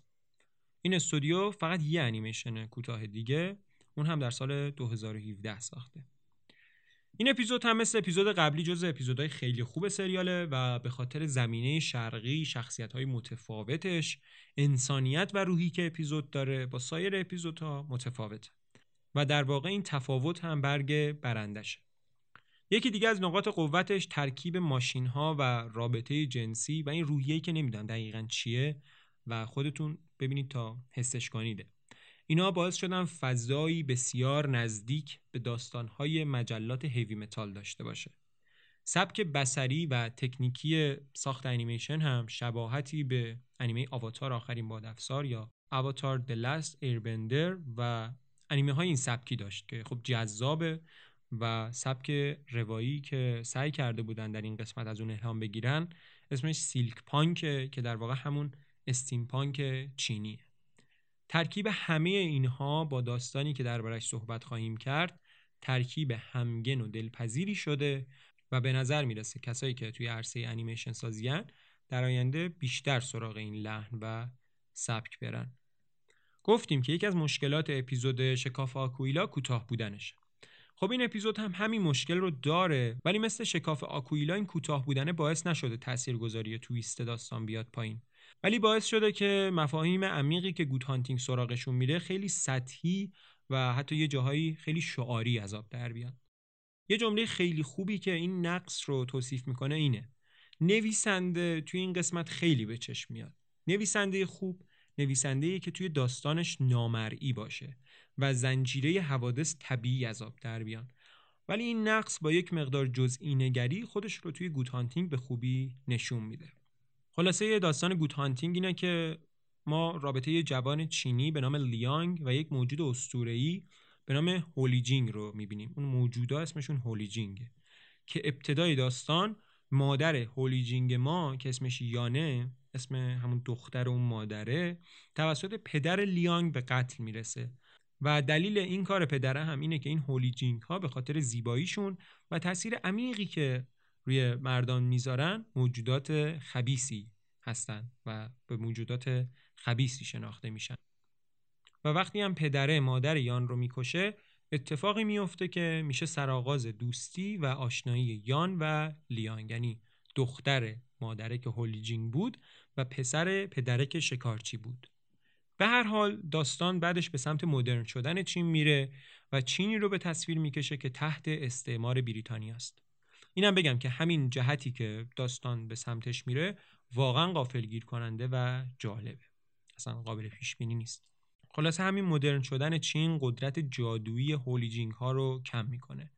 و یان به خاطر امرار معاش و نمردن از گرسنگی سراغ روسپیگری میره. اونجا یه آدم خیلی پولدار و بد و زشتی هست که با ماشین ها برانگیخته میشه. به عبارتی چیز دوستی یا object sexuality داره. یا هست یا چی نمی‌دونم. وقتی اینو داری چی هستی. و اون یان رو پاره پاره می‌کنه و تبدیلش می‌کنه به یه ماشین جنسی. یکی از استعاره های داستان همین مقایسه استعاره بدن یان توسط مردان بریتانیایی با استعمار چین توسط انگلیسه. ولی این انتقاد که خیلی هم تند و پررنگ مطرح میشه متوجه خود سازندگان هم هست. چون تا جایی که تونستن یه تصویر فتیشوار اروتیک از یان ارائه دادن و هیچ فرصتی رو برای نمایش دادن یان از دست ندادن. به خاطر همین اون استعاره که گفتم یه مقداری اینجا دیگه ریاکارانه به نظر میاد. شاید بیشتر از یه مقداری. تلاش سازنده های این اپیزود برای انتقال پیام فمینیستی و میدل فینگر نشون دادن به چشم چرونی و هوسرانی مردانه با شکست مواجه میشه. چرا؟ چون شخصیت یان اولا از اول تا آخر قربانیه. دوما که آخرش هم باز با کمک یه مرد از بدبختی نجات پیدا می‌کنه. و وقتی هم که نجات پیدا می‌کنه دیگه زن نیست اصلا و روباه شده رسما و به همه اینا اون مورد اول هم باید اضافه کنیم اون ریاکارانه بودن رو. و یان قصه صرفا نقش فن سرویس داره یعنی یه جایی کاربردش فقط جلب کردن نظر بیننده است. مثل این میمونه که کوبریک برمیداشت کنار اون جسم سیاه رنگ مرموز توی 2001 اودیسه فضایی یه خانومی با بیکینی میذاشت تا توجه بیننده رو جلب کنه. حالا یکی از طرفدارای سریال خیلی خوب به این موضوع پرداخته بود و نوشته بود مثلا اگر اون شخصیت لیانگ به جای مرد زن بود به هیچ جای داستان آسیب وارد نمی‌شد و مشکلات فمینیستی و این چیزایی که من بهش اشاره کردم هم حل می‌شد. مثلا چطوری؟ ما گفتیم این تلسم هولیجینگ ها که مردها رو یه جوری می‌کرد خب طبیعتا مردها رو یه جوری می‌کرد دیگه و روی لیانگ اگر دختر می بود اثری نداشت و خیلی منطقی تر بود که لیانگ دختر پدر شکارچیش باشه نه پسرش. بعد مثلا این لیانگ توی قصه پا میشه از روستا میره شهر که رفته رفته داره مدرن میشه و شروع می‌کنه کار کردن با ماشین ها رو یاد گرفتن. و آخرش هم یان رو تبدیل به یه روباه ماشینی خیلی خفن می‌کنه که اگر لیانگه به جای پسر دختر بود اینطوری می‌شد که یه دختر پا میشه از روستا میره و در سیستم مدرن شهری تبدیل به یه آدم خفن میشه و بعد سعی می‌کنه با مرد سالاری زمان خودش بجنگه و در ضمن دختر بودن لیان کمک می‌کرد تنوع جنسیتی شخصیت های اپیزود هم بره بالا و یان تنها دختر اپیزود نباشه. حالا مثلا شاید گیر بدید بگید اون عشق غیر جنسی لیانگ به یان اینطوری در نمی اومد که من می‌تونم بگم خب چه اشکالی داشت. دختر شکارچی عاشق غیر جنسی هولی جینگ قصه باشه. و در نهایت همه این چیزایی که گفتم اون تلاشای فمینیستی دم دستی رو عمیقتر و با معناتر می‌کرد. حتی اگر فرض کنیم که لازم بودن. ولی در کل اپیزود گود هانتینگ جزو اپیزودهای خیلی خوبه. سریال دسته بندی میشه.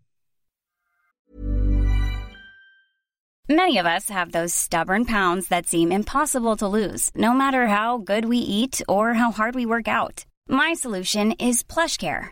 PlushCare is a leading telehealth provider with doctors who are there for you day and night to partner with you in your weight loss journey. They can prescribe FDA-approved weight loss medications like Wagovi and Zepbound for those who qualify. Plus, they accept most insurance plans. To get started, visit plushcare.com slash weight loss. That's plushcare.com slash weight loss. I'm Sandra, and I'm just the professional your small business was looking for. But you didn't hire me because you didn't use LinkedIn jobs. LinkedIn has professionals you can't find anywhere else, including those who aren't actively looking for a new job but might be open to the perfect role, like me. In a given month, over 70% of LinkedIn users don't visit other leading job sites. So if you're not looking on LinkedIn, you'll miss out on great candidates like Sandra. Start hiring professionals like a professional. Post your free job on linkedin.com slash people today.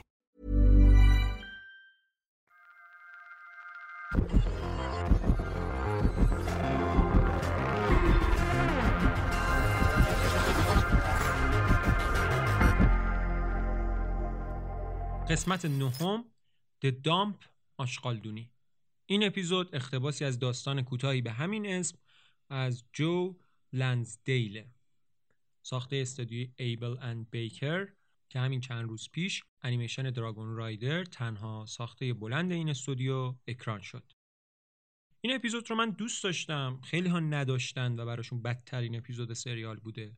ولی خب به نظرم استراحت و تفریح خوبی بود بعد از دو تا اپیزود خوب قبلی. دامپ واقعا داستان خاصی نداره که من بخوام دربارش حرف بزنم و منم درک نمی‌کنم چرا برای تبدیل شدن به انیمیشن انتخاب شده. به شدت ایدش ساده است بدون هیچ پیچش و پایانبندی خاصی. اینکه منم این اپیزود رو دوست دارم بیشتر به خاطر شخصیت تصویرگری و صدا پیشگی کاراکتر آگلی دیوه.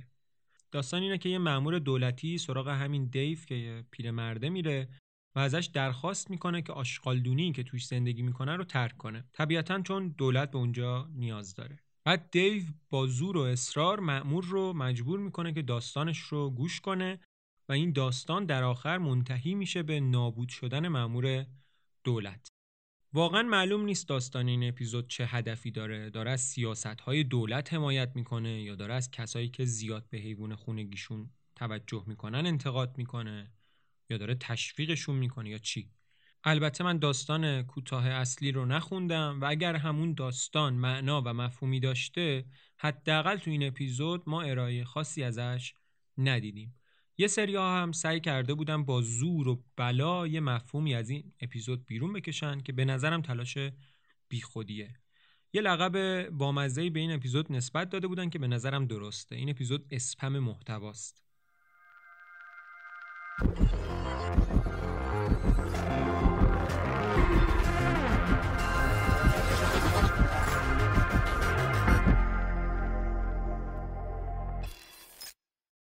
قسمت دهم شیپ شیفترز گرگینه ها داستان این اپیزود اختباسی از داستان کوتاه On the Use of Shapeshifters in Warfare و ساخته استودیوی بلره که قبلا هم در این قسمت بهش اشاره شده و اپیزودهای چهارم و اول سریال هم کار همین استودیوه. به نظر می‌رسه داستان این اپیزود خیلی رندوم نوشته شده و همینطوری یه نفر نشسته با خودش گفته خب اگر بین سربازای سپاه آمریکا در افغانستان گرگینه وجود داشت چی می‌شد؟ همین شده ایده اولیه داستان این اپیزود. بعد یکم دوز رفاقت به گرگینه های سپاه آمریکا اضافه شده یه مقدارم چاشنی حسادت و تنفر از سمت بقیه سربازا به همراه مقدار شگفتانگیزی سی جی این داستان و این اپیزود رو ساختند. به این اپیزودهای واقع گرایانه سریال این دومین اپیزود از نظر ترتیب اپیزود هاست. ولی یادتونه که من چقدر از ساخت اپیزود هفتم و سی جی اون اپیزود تعریف کردم و لذت برده بودم شکافا کویلا وقتی داستان درست نباشه وقتی همه چیز اپیزود به همه چیزش نیاد میشه همین اپیزود شیپ شیفترز یه انیمیشن سازی بینقص در جهت ارائه یه محتوای سرشار از نقص. یه مقدار جزئی تر بیاید درباره نقص های اپیزود شیپ شیفترز حرف بزنیم. context نداره این اپیزود واقعا. یعنی حضور اینها در افغانستان رو برداریم به جاش حضورشون رو در عراق بذاریم یا هر جایی هیچ تفاوتی نمی‌کنه.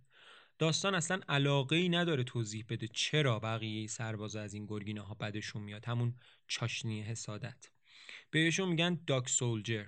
تمثیلی از نژاد پرستیه یا چی؟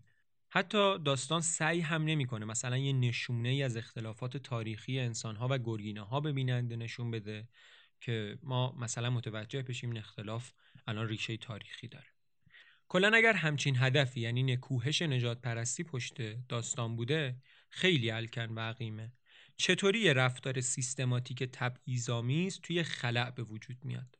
آره داستان دوست داره یه پیامی منتقل کنه. از اپیزود قبلی یعنی دامپ هم جلوتر میره. معلوم پیام چیه. ولی نه پیامه در میاد تو دل داستان نه زمینش وجود داره و نه سعی شده از این ساختار فنی به شدت با کیفیت درست استفاده بشه. سی جی اون مشکل دره وهمی رو خیلی بیشتر تو این اپیزود داره که این بار حتی خوشبینانه هم نمیشه توجیهش کرد. ولی یه صحنه خیلی خیلی جذاب داره که یکی از همین گرگینه های سپاه سربازان آمریکا به نبرد دو تا گرگینه افغانستانی میره که خیلی قشنگ بود و چند بار دیگه هم جداگانه اون صحنه رو دیدم. در حالی که همون یه بار دیدن برای دیدن کل اپیزود کفایت می‌کنه.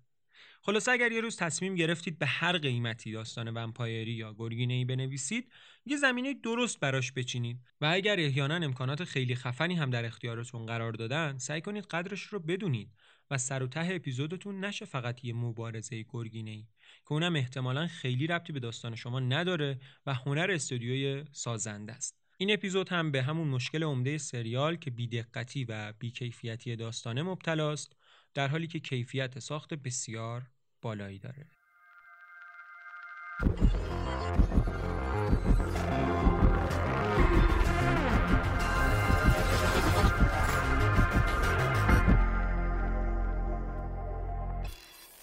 قسمت یازدهم هلپینگ هند یا دست یاری.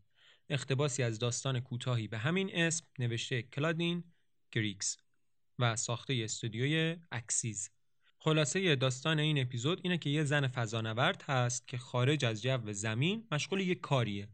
بعد یه جسم معلق یه پیچ بهش برخورد می‌کنه و لباس فضانوردیش سوراخ میشه. همون پیچه که میگم. اینا گفته بودن رباته اینطوری میشه که اکسیژن شروع به تموم شدن می‌کنه و باید توی یک مدت محدودی به سفینش برگرده یا اینکه توی تنهایی و خلا بمیره. به شدت شبیه سناریوی فیلم گراویتیه و تنها تفاوت خیلی مشخصشون تفاوت رده سنی این اپیزود با فیلم جاذبه است و کلا منبع الهام و دلیل ساخت فیلم هم همون فیلم گراویتیه. اپیزود قبلی ما یه گرگینه داشتیم توی دنیای واقعی و داستانش یه عالمه مشکل داشت. اما اینکه ما داستان رو باور نکنیم یکی از مشکلاتش نبود. مشکل این اپیزود اینه که اتفاق غیر ممکنی مثل حضور یک گرگینه یا خوناشام توش نمیافته. ولی اتفاقات ممکنه خیلی عجیبی توش میافته. مثلا فکر کنید قهرمان یه فیلمی تو نبرد انتهایی از استرس سکته کنه. داستان این اپیزود روی یک همچین اتفاقات ممکن ولی غیر قابل تحملی بنا شده. و به خاطر همین متاسفانه تلاش سازنده های این اپیزود به فنا رفته.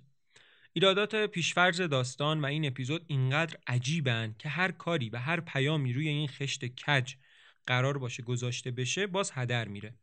مثلا چرا شخصیت اصلی قصه با یه بندی ریسمونی نخی چیزی به هیچ جا وصل نیست؟ کدوم آدم عاقلی خارج از جو زمین همینطوری از سفینش میره بیرون خودش رو معلق کنه؟ ایراد بزرگتر بعدی اینه که الکساندریا شخصیت اول این اپیزود چرا تنهاست؟ گیرم که یه دلیلی داره. قصه چرا دلیله رو به ما نشون نمیده؟ وقتی نمیده خب برای من بیننده خیلی غیر منطقیه که وقتی تمام عمرم دیدم مأموریت های فضایی به صورت گروهی انجام میشه خانم الکس تنها پا شده رفته وسط خلا. بعد از نظر علمی عقلی هر چی هستن. امکان نداره دسته آدم توی فضا اینقدر سریع منجمد بشه. درست هوا سرده. ولی خود خلع اونجا مثل عایق حرارتی میمونه و تا وقتی که آدم نفس بکشه و زنده باشه حرارت بدنش داخل بدنش میمونه و به مرور زمان خارج میشه. می‌خوام بگم اتفاقی که تو این اپیزود افتاد و دست الکساندریا یخ کرد نمیشه. غلطه. حتی اگر بشه هم یعنی در اون حد منجمد شده که بشه از آرنج شکوندش تو اون زمان کوتاه. بعد تو داستان اصلی ایده بر پای قانون سوم نیوتونه که میگه اگر بر جسمی نیرو وارد شود آن جسم یا ساکن میماند یا حرکت یک نواخت بر خط راست خواهد داشت. آره ولی مسئله اینجاست که یه دست منجمد به تنهایی نمی‌تونه مسیر حرکت الکس رو تغییر بده.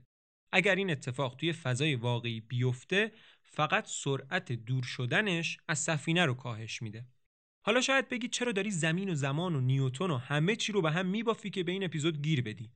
آره بازم دارید راست میگید. بازم دارم گیر میدم. ولی خب همه پیام این قصه قرار بوده تلاش یک زن برای بقا باشه. وقتی تمام تلاش های این آدم بر مبنای اتفاقاتی بنا شده که به شکل واضحی امکان رخ دادنشون وجود نداره اصلا چطوری میشه داستان رو جدی گرفت؟ تا میای سعی کنی با داستان ارتباط برقرار کنی ذهنت به خاطر این اشکالات ریز و درشت به این اجازه رو نمیده. و این واقعا با اون فیلمایی که در جزئیات قصه چیزای غیر علمی وجود داره فرق داره ها. اونا جزئیات هسته اصلی قصه رو نمی‌سازن. و تازه این اپیزود خیلی کوتاهتر از اون حرفاست که بنای داستانش اینقدر ایراد داشته باشه و باز بشه در نظر نگرفته شو با پیامی که می‌خواد بده ارتباط برقرار کرد.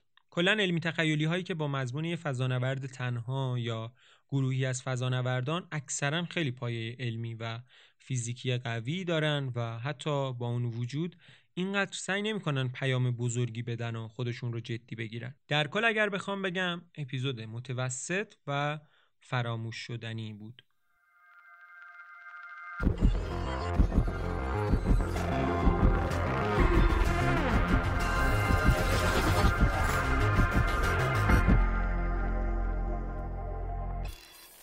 اپیزود دوازدهم فیش نایت یا شب ماهی. داستان این اپیزود اختباسی از داستان کوتاهی به همین اسم اثر جو لنزدیل. لنزدیل همون نویسنده داستان اپیزود دامپه ساخت اپیزود هم مثل اپیزود قبلی کار استدیوی اکسیزه. سناریو که خیلی خفنه و پتانسیل تبدیل شدن به یه داستان احساسی و پر از معنی رو داره ولی باز سازنده ها مثل خیلی از اپیزودها کوتاهی کردن و اونطوری که باید به داستان نپرداختن. یه تفسیری از داستان اپیزود وجود داره که اونو شبیه به داستان ایکاروس یه شخصیت اساتیری یونان باستان دونستن که این یارو ایکاروس هم با پدرش می‌خواستن از یه زندان فرار کنن. به خاطر همینم پدرش بهش دوتا بال میده از جنس موم و پر.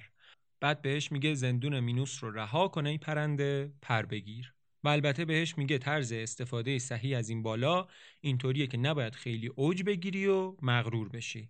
ولی ایکاروس چون کلش بوی قرم سبزی اساتیری می‌داده پرواز می‌کنه و پرواز می‌کنه تا به خورشید نزدیک میشه بعد پراش میسوزن و این یارو هم میگه پرهام و تلپ میفته وسط دریا.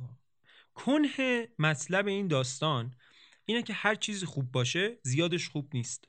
به اندازه مصرف کنید.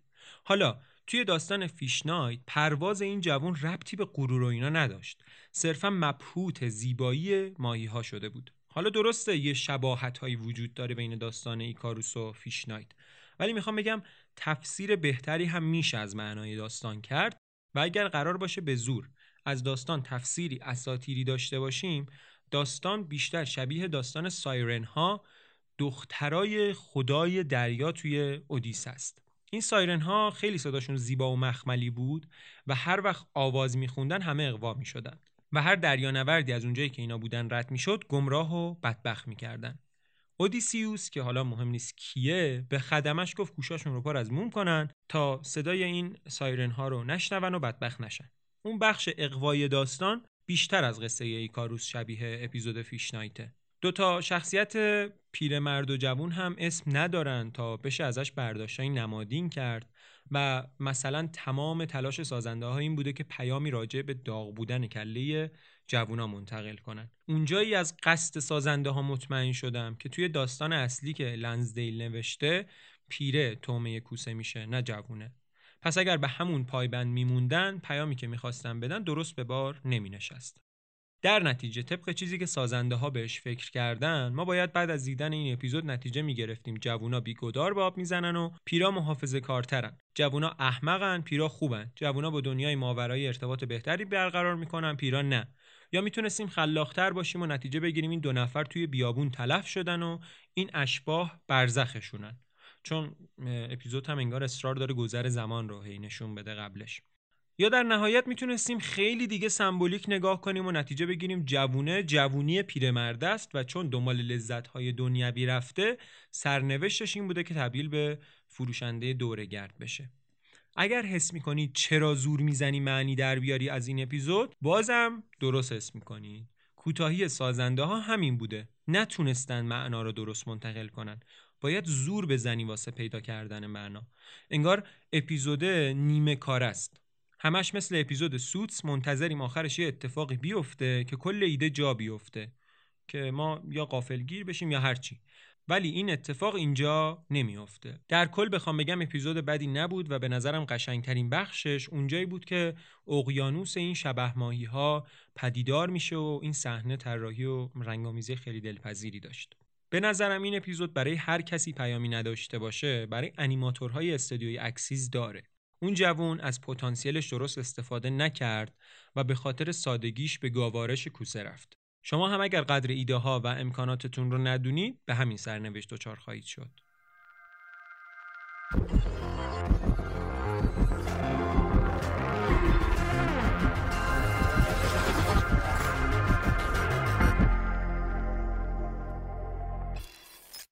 اپیزود 13 هم Lucky Thirteen اقتباسی از داستان کوتاهی به همین نام نوشته مارکو کلوس و سازنده این اپیزود هم Sony Pictures Imageworks ه این استودیو برعکس بیشتر استودیوهایی که روی اپیزودهای مختلف این سریال کار کردن خیلی معروفه و خیلی قدیمیه و تو ساخت live action مولان، اسپایدرمن، اسپایدر ورس و کلی فیلم انیمیشن خفن دیگه مشارکت داشته.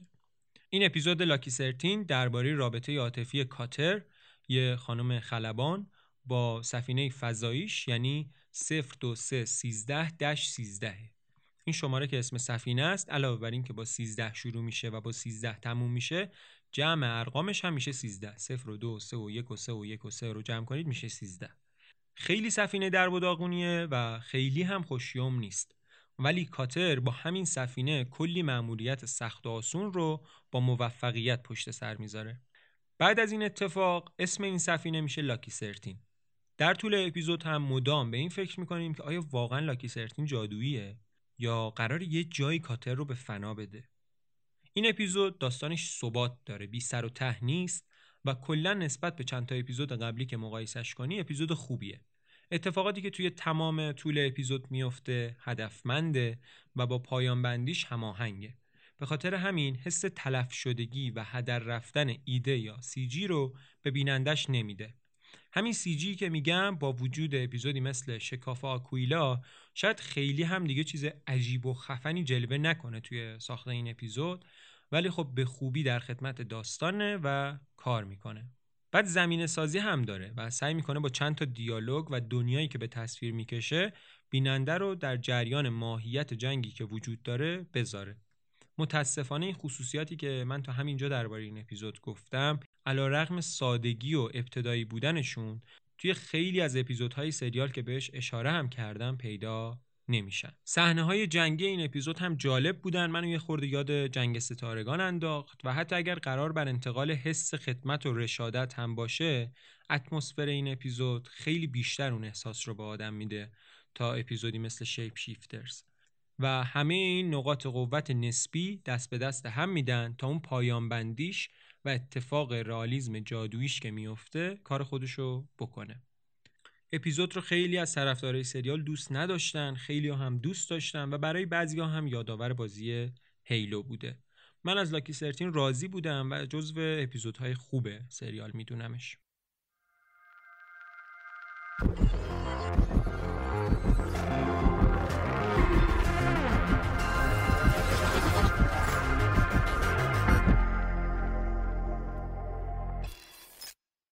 اپیزود چهاردهم Zima Blue این اپیزود از داستان کوتاهی به همین نام نوشته الستر رینولدز اقتباس شده و ساخته استودیوی Passion Animation ه.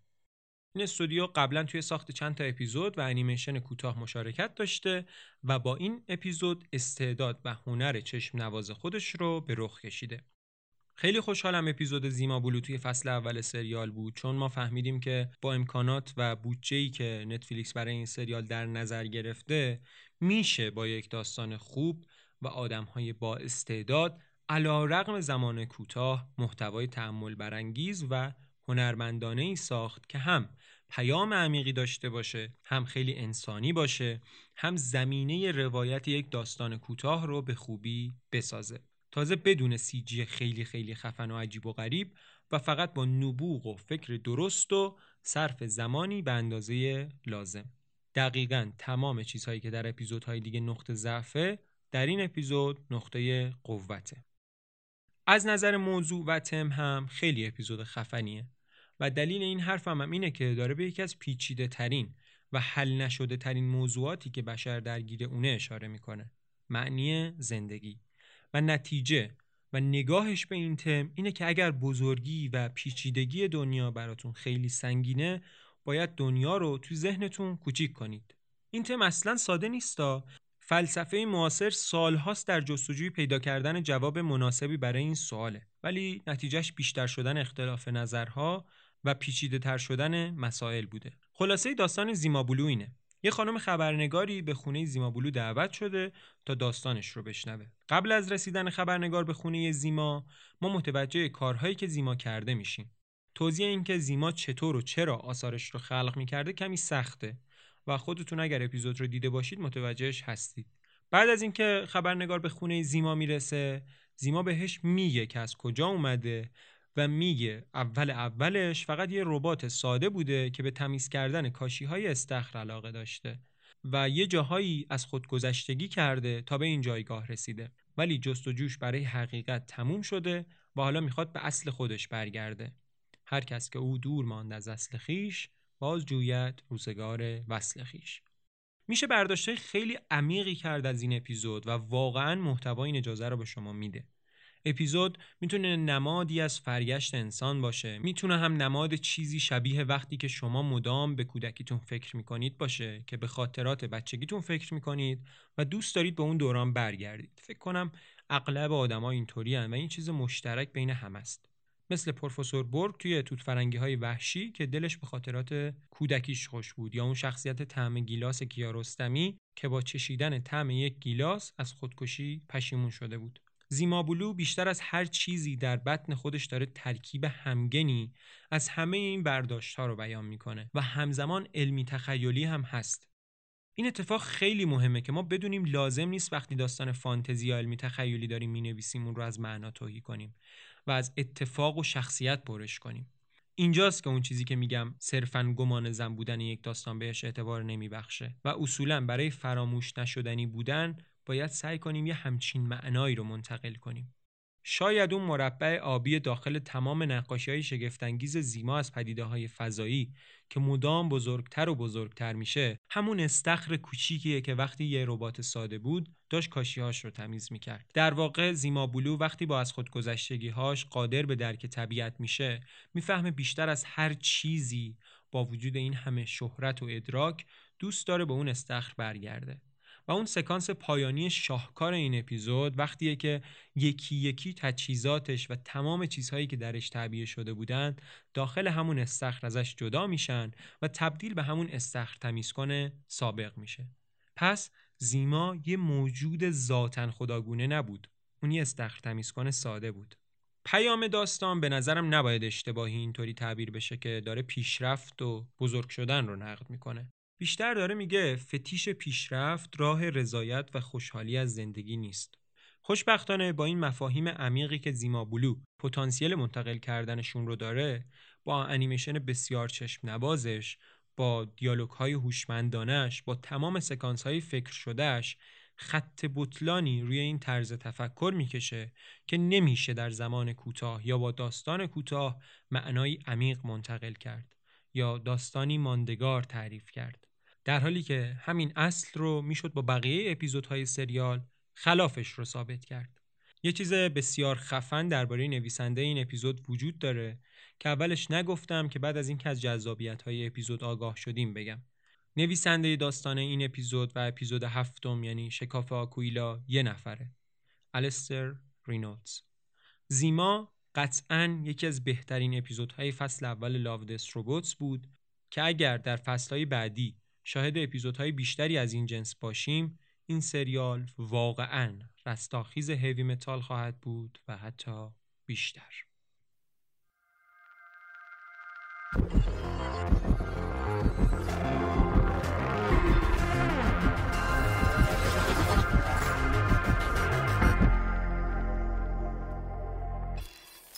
اپیزود 15 هم Blind Spot یا نقطه کور؟ نویسنده و کارگردان این قسمت یه نفره ویتالی شوشکو و استودیوی سازنده Blind Spot النا وولکه. این اپیزود و اپیزود سوم تنها اپیزودهای فصل اولن که داستان اورژینال دارن. من قبل از دیدن این اپیزود فکر می‌کردم دوره concept art سر اومده. یعنی دیگه یه دختر پانک اسلحه به دست یا شوالیه‌ای که یه اژدها رو به جنگ دعوت می‌کنه به خودی خود جذابیتی ندارن. جذابیت توی concept design ه. concept design ی که بتونه قصه خوب رو با طراحی و نورپردازی مناسب تعریف کنه. پس دیدن صحنه های کلیشه‌ای فانتزی یا علمی تخیلی به تنهایی اصلا جذاب نیست.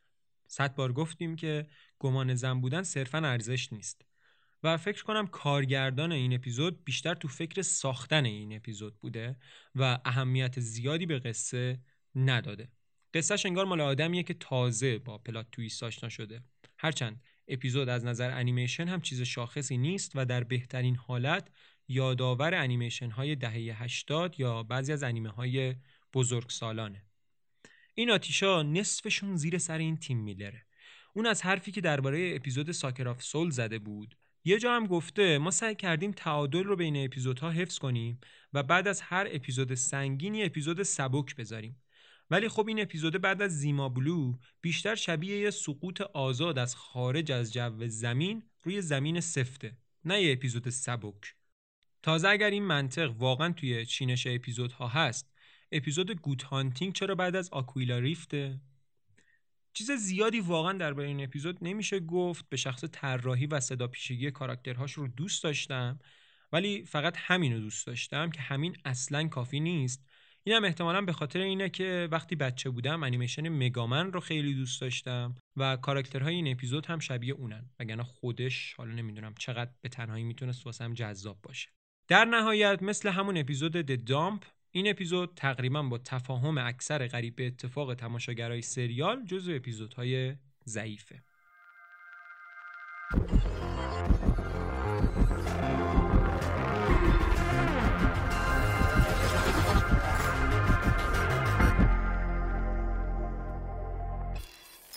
اپیزود 16 هم Ice Age یا عصر یخبندان. اقتباسی از داستان کوتاهی به همین اسم اثر مایکل سوانیک و ساخته استودیوهای پیکچرز بلر و اتمیک فیکشن. این تنها اپیزود سریاله که همراه با live action ه و من یه سوال دارم ازتون. آیا شما هم وقتی این اپیزود شروع شد فکر کردید کاراکترها و محیط این اپیزود گرافیک کامپیوتریه یا نه؟ اگر جوابتون مثبته و احتمالا هم هست به این دلیل این تصور در ما ایجاد شده که اپیزودهای شبیه شکاف آکویلا شبیه شیپ شیفترز و لاکی سرتین رو توی این فصل دیدیم. وقتی من می‌خوام درباره دوتای آخر نظر بدم اونا رو با شکاف آکویلا مقایسه می‌کنم و میگم اینا از نظر انیمیشن سازی به اون نمی‌رسن. احتمالا هم دارم درست میگم. ولی این فقط مقایسه اپیزودهای سریال با همه. وقتی اپیزود Ice Age رو play می‌کنی تازه می‌فهمی چقدر سریال و اپیزودهای خیلی واقع گرایانش و خب اونایی که CG کامپیوتری خیلی زیادی دارن توقعت رو بالا بردن که حالا به اشتباه میفتی که این چیزی که داری می‌بینی live action ه یا گرافیک کامپیوتری. خلاصه قصه اینه که مری الیزابت وینستد و توفر گریس دو تا بازیگر این اپیزود نقش زوجی رو بازی می‌کنن که به تازگی وارد یه خونه شدن و به هر حال متوجه میشن که تمدنی توی یخچال خونهشون با سرعت بسیار زیادی در حال شکل گرفتنه. این زوج جوان هم شروع می‌کنن به لذت بردن از این پیشرفت و فرگشت موجودات. ایده به نظرم خوبه حداقل از ایده بعضی اپیزودهایی که دربارشون صحبت کردیم سه هیچ جلوه. ولی توی آنتولوژی قدیمی به نام The Twilight Zone به این ایده پرداخته شده و حتی در سیمسون ها هم پارودیش ساخته شده. حالا اشکال نداره اگر اونا رو ندیده باشین این اپیزود ایدهش براتون جذاب خواهد بود و حداقل در بخش ایده شما باهاش مشکل ندارید. ولی من میگم حتی اگر اینا می‌خواستن به اون آنتولوژیه به توایلایت زون ادای احترام هم بکنن باید یه خورده سعی می‌کردن ایده رو پرورش بدن. یه نگاه جدیدی بهش داشته باشن یا یه چیزی بهش اضافه کنن.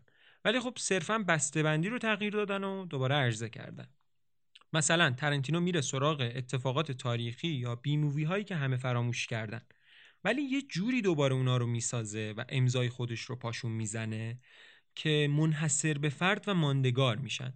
به نظر من باید یه همچین نگاهی وجود می داشت باید یه همچین اتفاقی می افتاد تا بشه این اپیزود رو جدی گرفت. متاسفانه بخش قافلگیری و پایانبندی اپیزود هم باز ایدهش جالبه ولی تکراریه. این اپیزود هم مثل اپیزود فیش نایته. قطع میشه. تموم نمیشه به پایان نمی‌رسه. یعنی منتظری همش یه اتفاقی بیفته ولی نمیفته.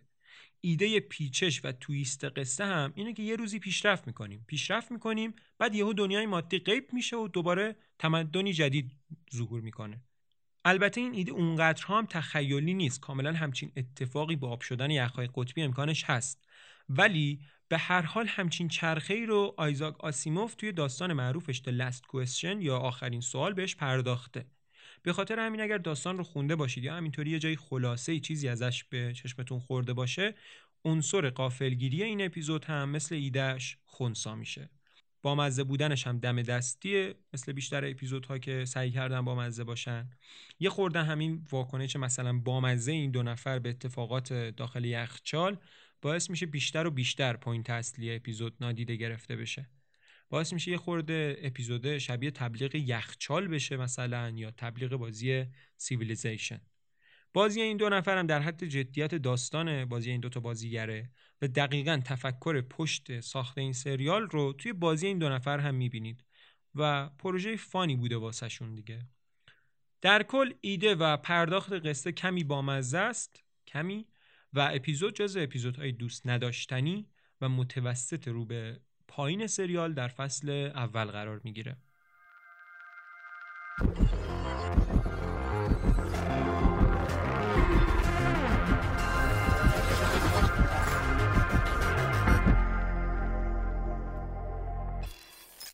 اپیزود 17 هم Alternate Histories یا تاریخهای ثانویه. اختباسی از داستان کوتاه Missives from Possible Futures Number 1 Alternate History Search Result. دوباره به قلم جان اسکالزی که از اپیزودهایی که تا الان از ایشون تو پادکست گفتیم خوشمون نیومده. اما از این مورد از این اپیزود بدمون میاد. این چی بود آقای اسکالزی؟ شما چرا انقدر بیمزه ای شما چرا اینقدر تنزت عمق نداره؟ چرا فکر پشتش نیست؟ ایده خوب اجرای مزخرف.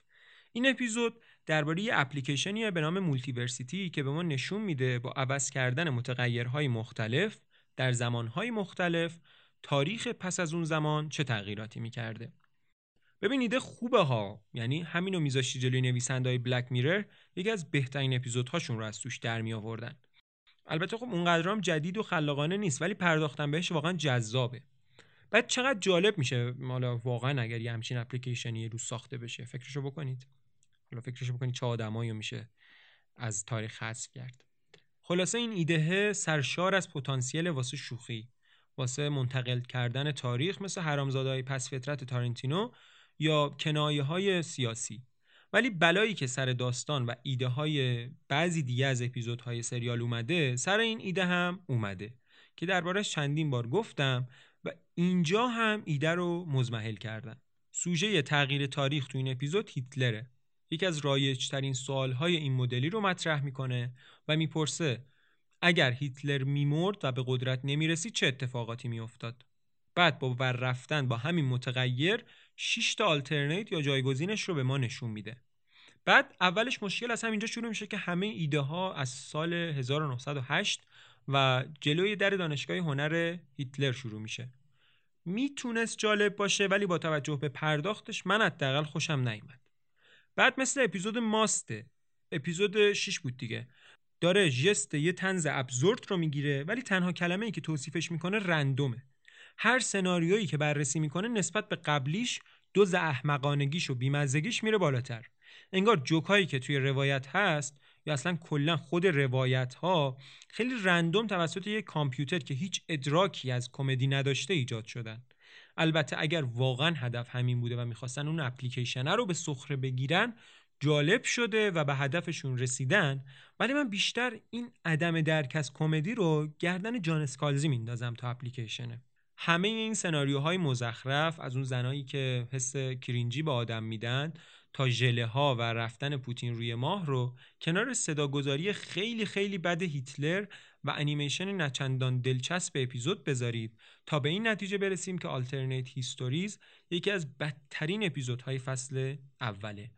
پیام قصه البته شاید یه کوچولو نقطه مثبتش باشه که داره میگه آقا با عوض کردن یه متغیر مثلا مردن هیتلر نمیشه خیلی مطمئن بود که اتفاقات بدتری نمیافته یا نمیافتاد.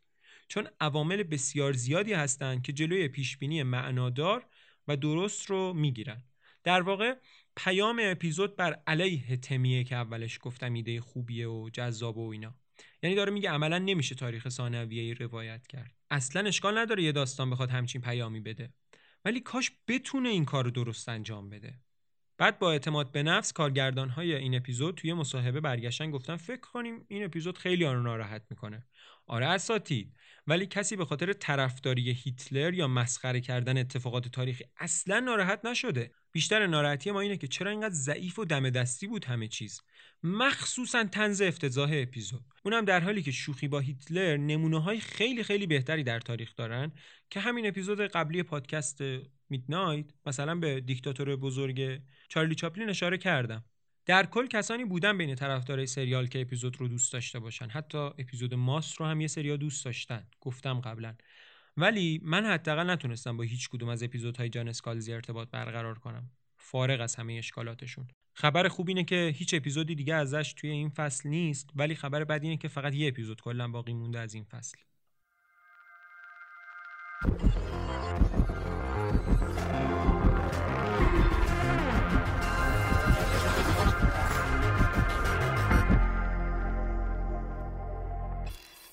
اپیزود 18 هم و آخرین اپیزود Secret War. نبرد پنهان. اثر جف براون ساخته استودیوی دیجیک پیکچرز. یکی از استودیوهای مشارکت کننده در ساخت اپیزود Ice Age هم بود این استودیو.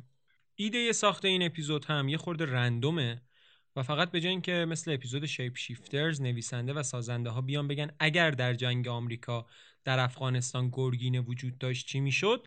با خودشون گفتن اگر توی نبرد استالینگراد کریچر وجود داشت چی می‌شد؟ البته مثل شیپ شیفترز نیست که همینطوری گرگینه ها رو بدون هیچ بکراندی ول کرده باشن وسط قصه و این کریچرها رو ربط دادن به علوم غریبه و جن و پری. البته بازم البته این ایده جن و پری رو بیشتر توی داستانهای نازی ها دیده بودیم ولی خب حالا نویسنده بیخیال کلیشه ها شد و ایول. من یه خلاصه خیلی سرراست از اتفاقات اپیزود Secret War بگم چون یه مقداری شاید اصل قصه واسه بعضیا ابهام داشته باشه. تو سال 1919 پلیس مخفی ارتش سرخ با اتکا به علوم غریبه یه سری creature احضار می‌کنه تا پوز دشمنانش رو به خاک بماله. اما این creature ها از کنترل خارج میشن و توی کل روسیه پراکنده میشن. توی سال 1942 وسط نبرد استالینگراد که بین آلمان و متحدانش با شوروی در گرفته بود یک گروهی از سربازای ارتش سرخ تلاش می‌کنن لونه این کریچرها رو بسوزونن. این سربازا پشتیبانی هوایی ندارن. چرا؟ چون نیروی هوایی ارتش سرخ رفته از محموله های هوایی که برای نازی ها ارسال می‌شد جلوگیری کنه. حالا واقعا همین اتفاق تو تاریخ افتاده و این یکی از دلایل پیروزی شوروی تو اون نبرد بوده.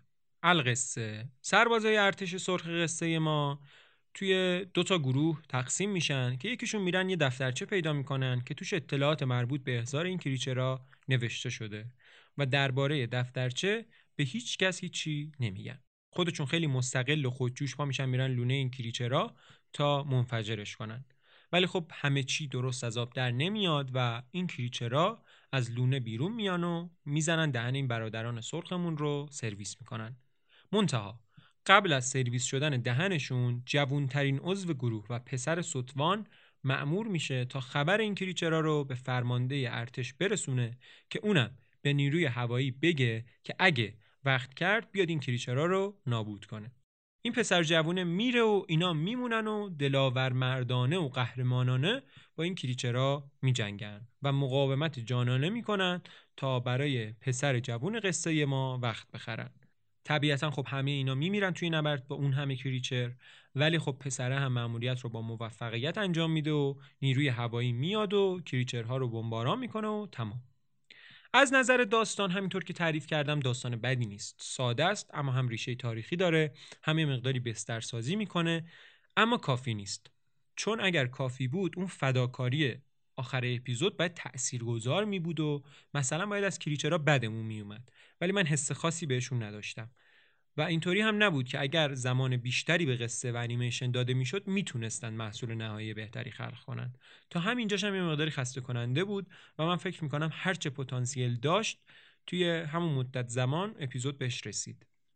مثل سه تا دیگه از اپیزودهای سریال ما سی خیلی خفنی در این اپیزود می‌بینیم و مخصوصا صحنه های پایانی و ساختن کاراکترها و کلا محیطی که اتفاقات داستان توش میفته واقعا چشم نواز و قابل قبوله. ولی میگم زور همه این عوامل مثبت نمی‌رسه که یک چیز ماندگار که فراموش نشه خلق کنند. یکی از چیزهایی که تو این اپیزود خیلی مورد توجه قرار گرفته بود این بود که به تنوع نژادی سربازای شوروی خوب دقت کرده بودن که توی بیشتر فیلم های آمریکایی مخصوصا اینو نمی‌بینیم.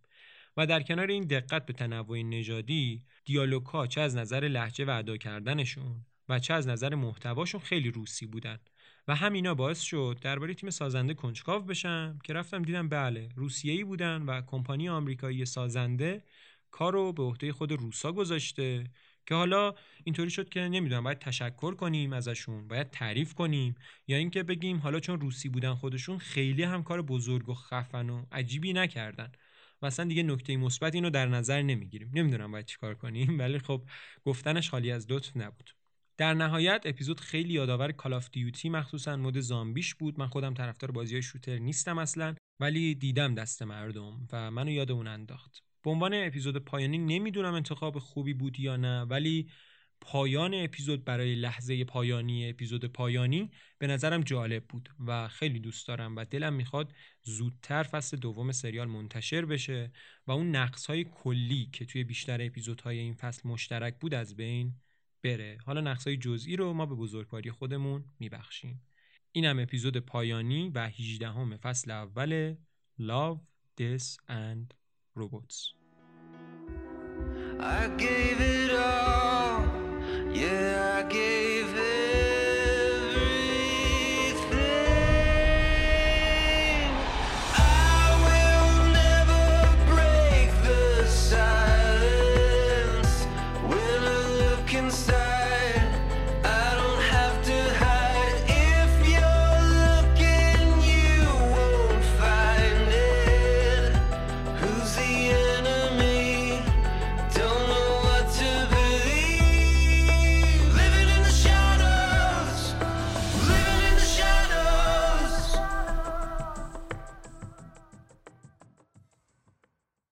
همینطور که از اسم اپیزود پیداست و اصلا از اینکه با موضوع این سریال یه اپیزود درست کردم پیداست. خیلی دوست داشتم سریال رو و خیلی هم هرس خوردم و حسرت خوردم که وقتی می‌شد با یکم دقت و یکم زمان گذاشتن کلی ایرادات سریال رو کم کرد و چند درجه کیفیتش رو ارتقا چرا این کارو نکردن؟ وقتی که سریال می‌تونست هیوی متال و رسالتش رو خیلی پررنگتر احیا کنه وقتی که می‌تونست پتانسیل انیمیشن و جذب مخاطب بزرگسالش رو دو چندان نشون بده واقعا کوتاهی کردن. یه کاری که تیم میلر گفته بود به اتفاق افتادنش اصرار داشتن این بوده که هر اپیزود با بقیه اپیزودها متفاوت باشه. آره داداشمون خیلی کار درستی کرده و نتیجه هم واقعا چیزی که می‌خواسته شده. اما خب فکر می‌کنم داستانهایی قربانی این شرط شدن که همین باعث شده داستانهایی دیگری توی فصل اول قرار بگیرن که خودتون می‌دونید. و منم هزار بار گفتم که اصلا در حد و اندازه های تبدیل شدن به انیمیشن هایی با اون کیفیت نبودن. جان لستر که خودش انیماتور معروفیه حرف خیلی قشنگی درباره انیمیشن های پیکسار زده. به نظرم باید این حرف جان لستر رو با فونت بزرگ بنویسن روی برگه و پخش کنن بین سازنده های Love Death Robots.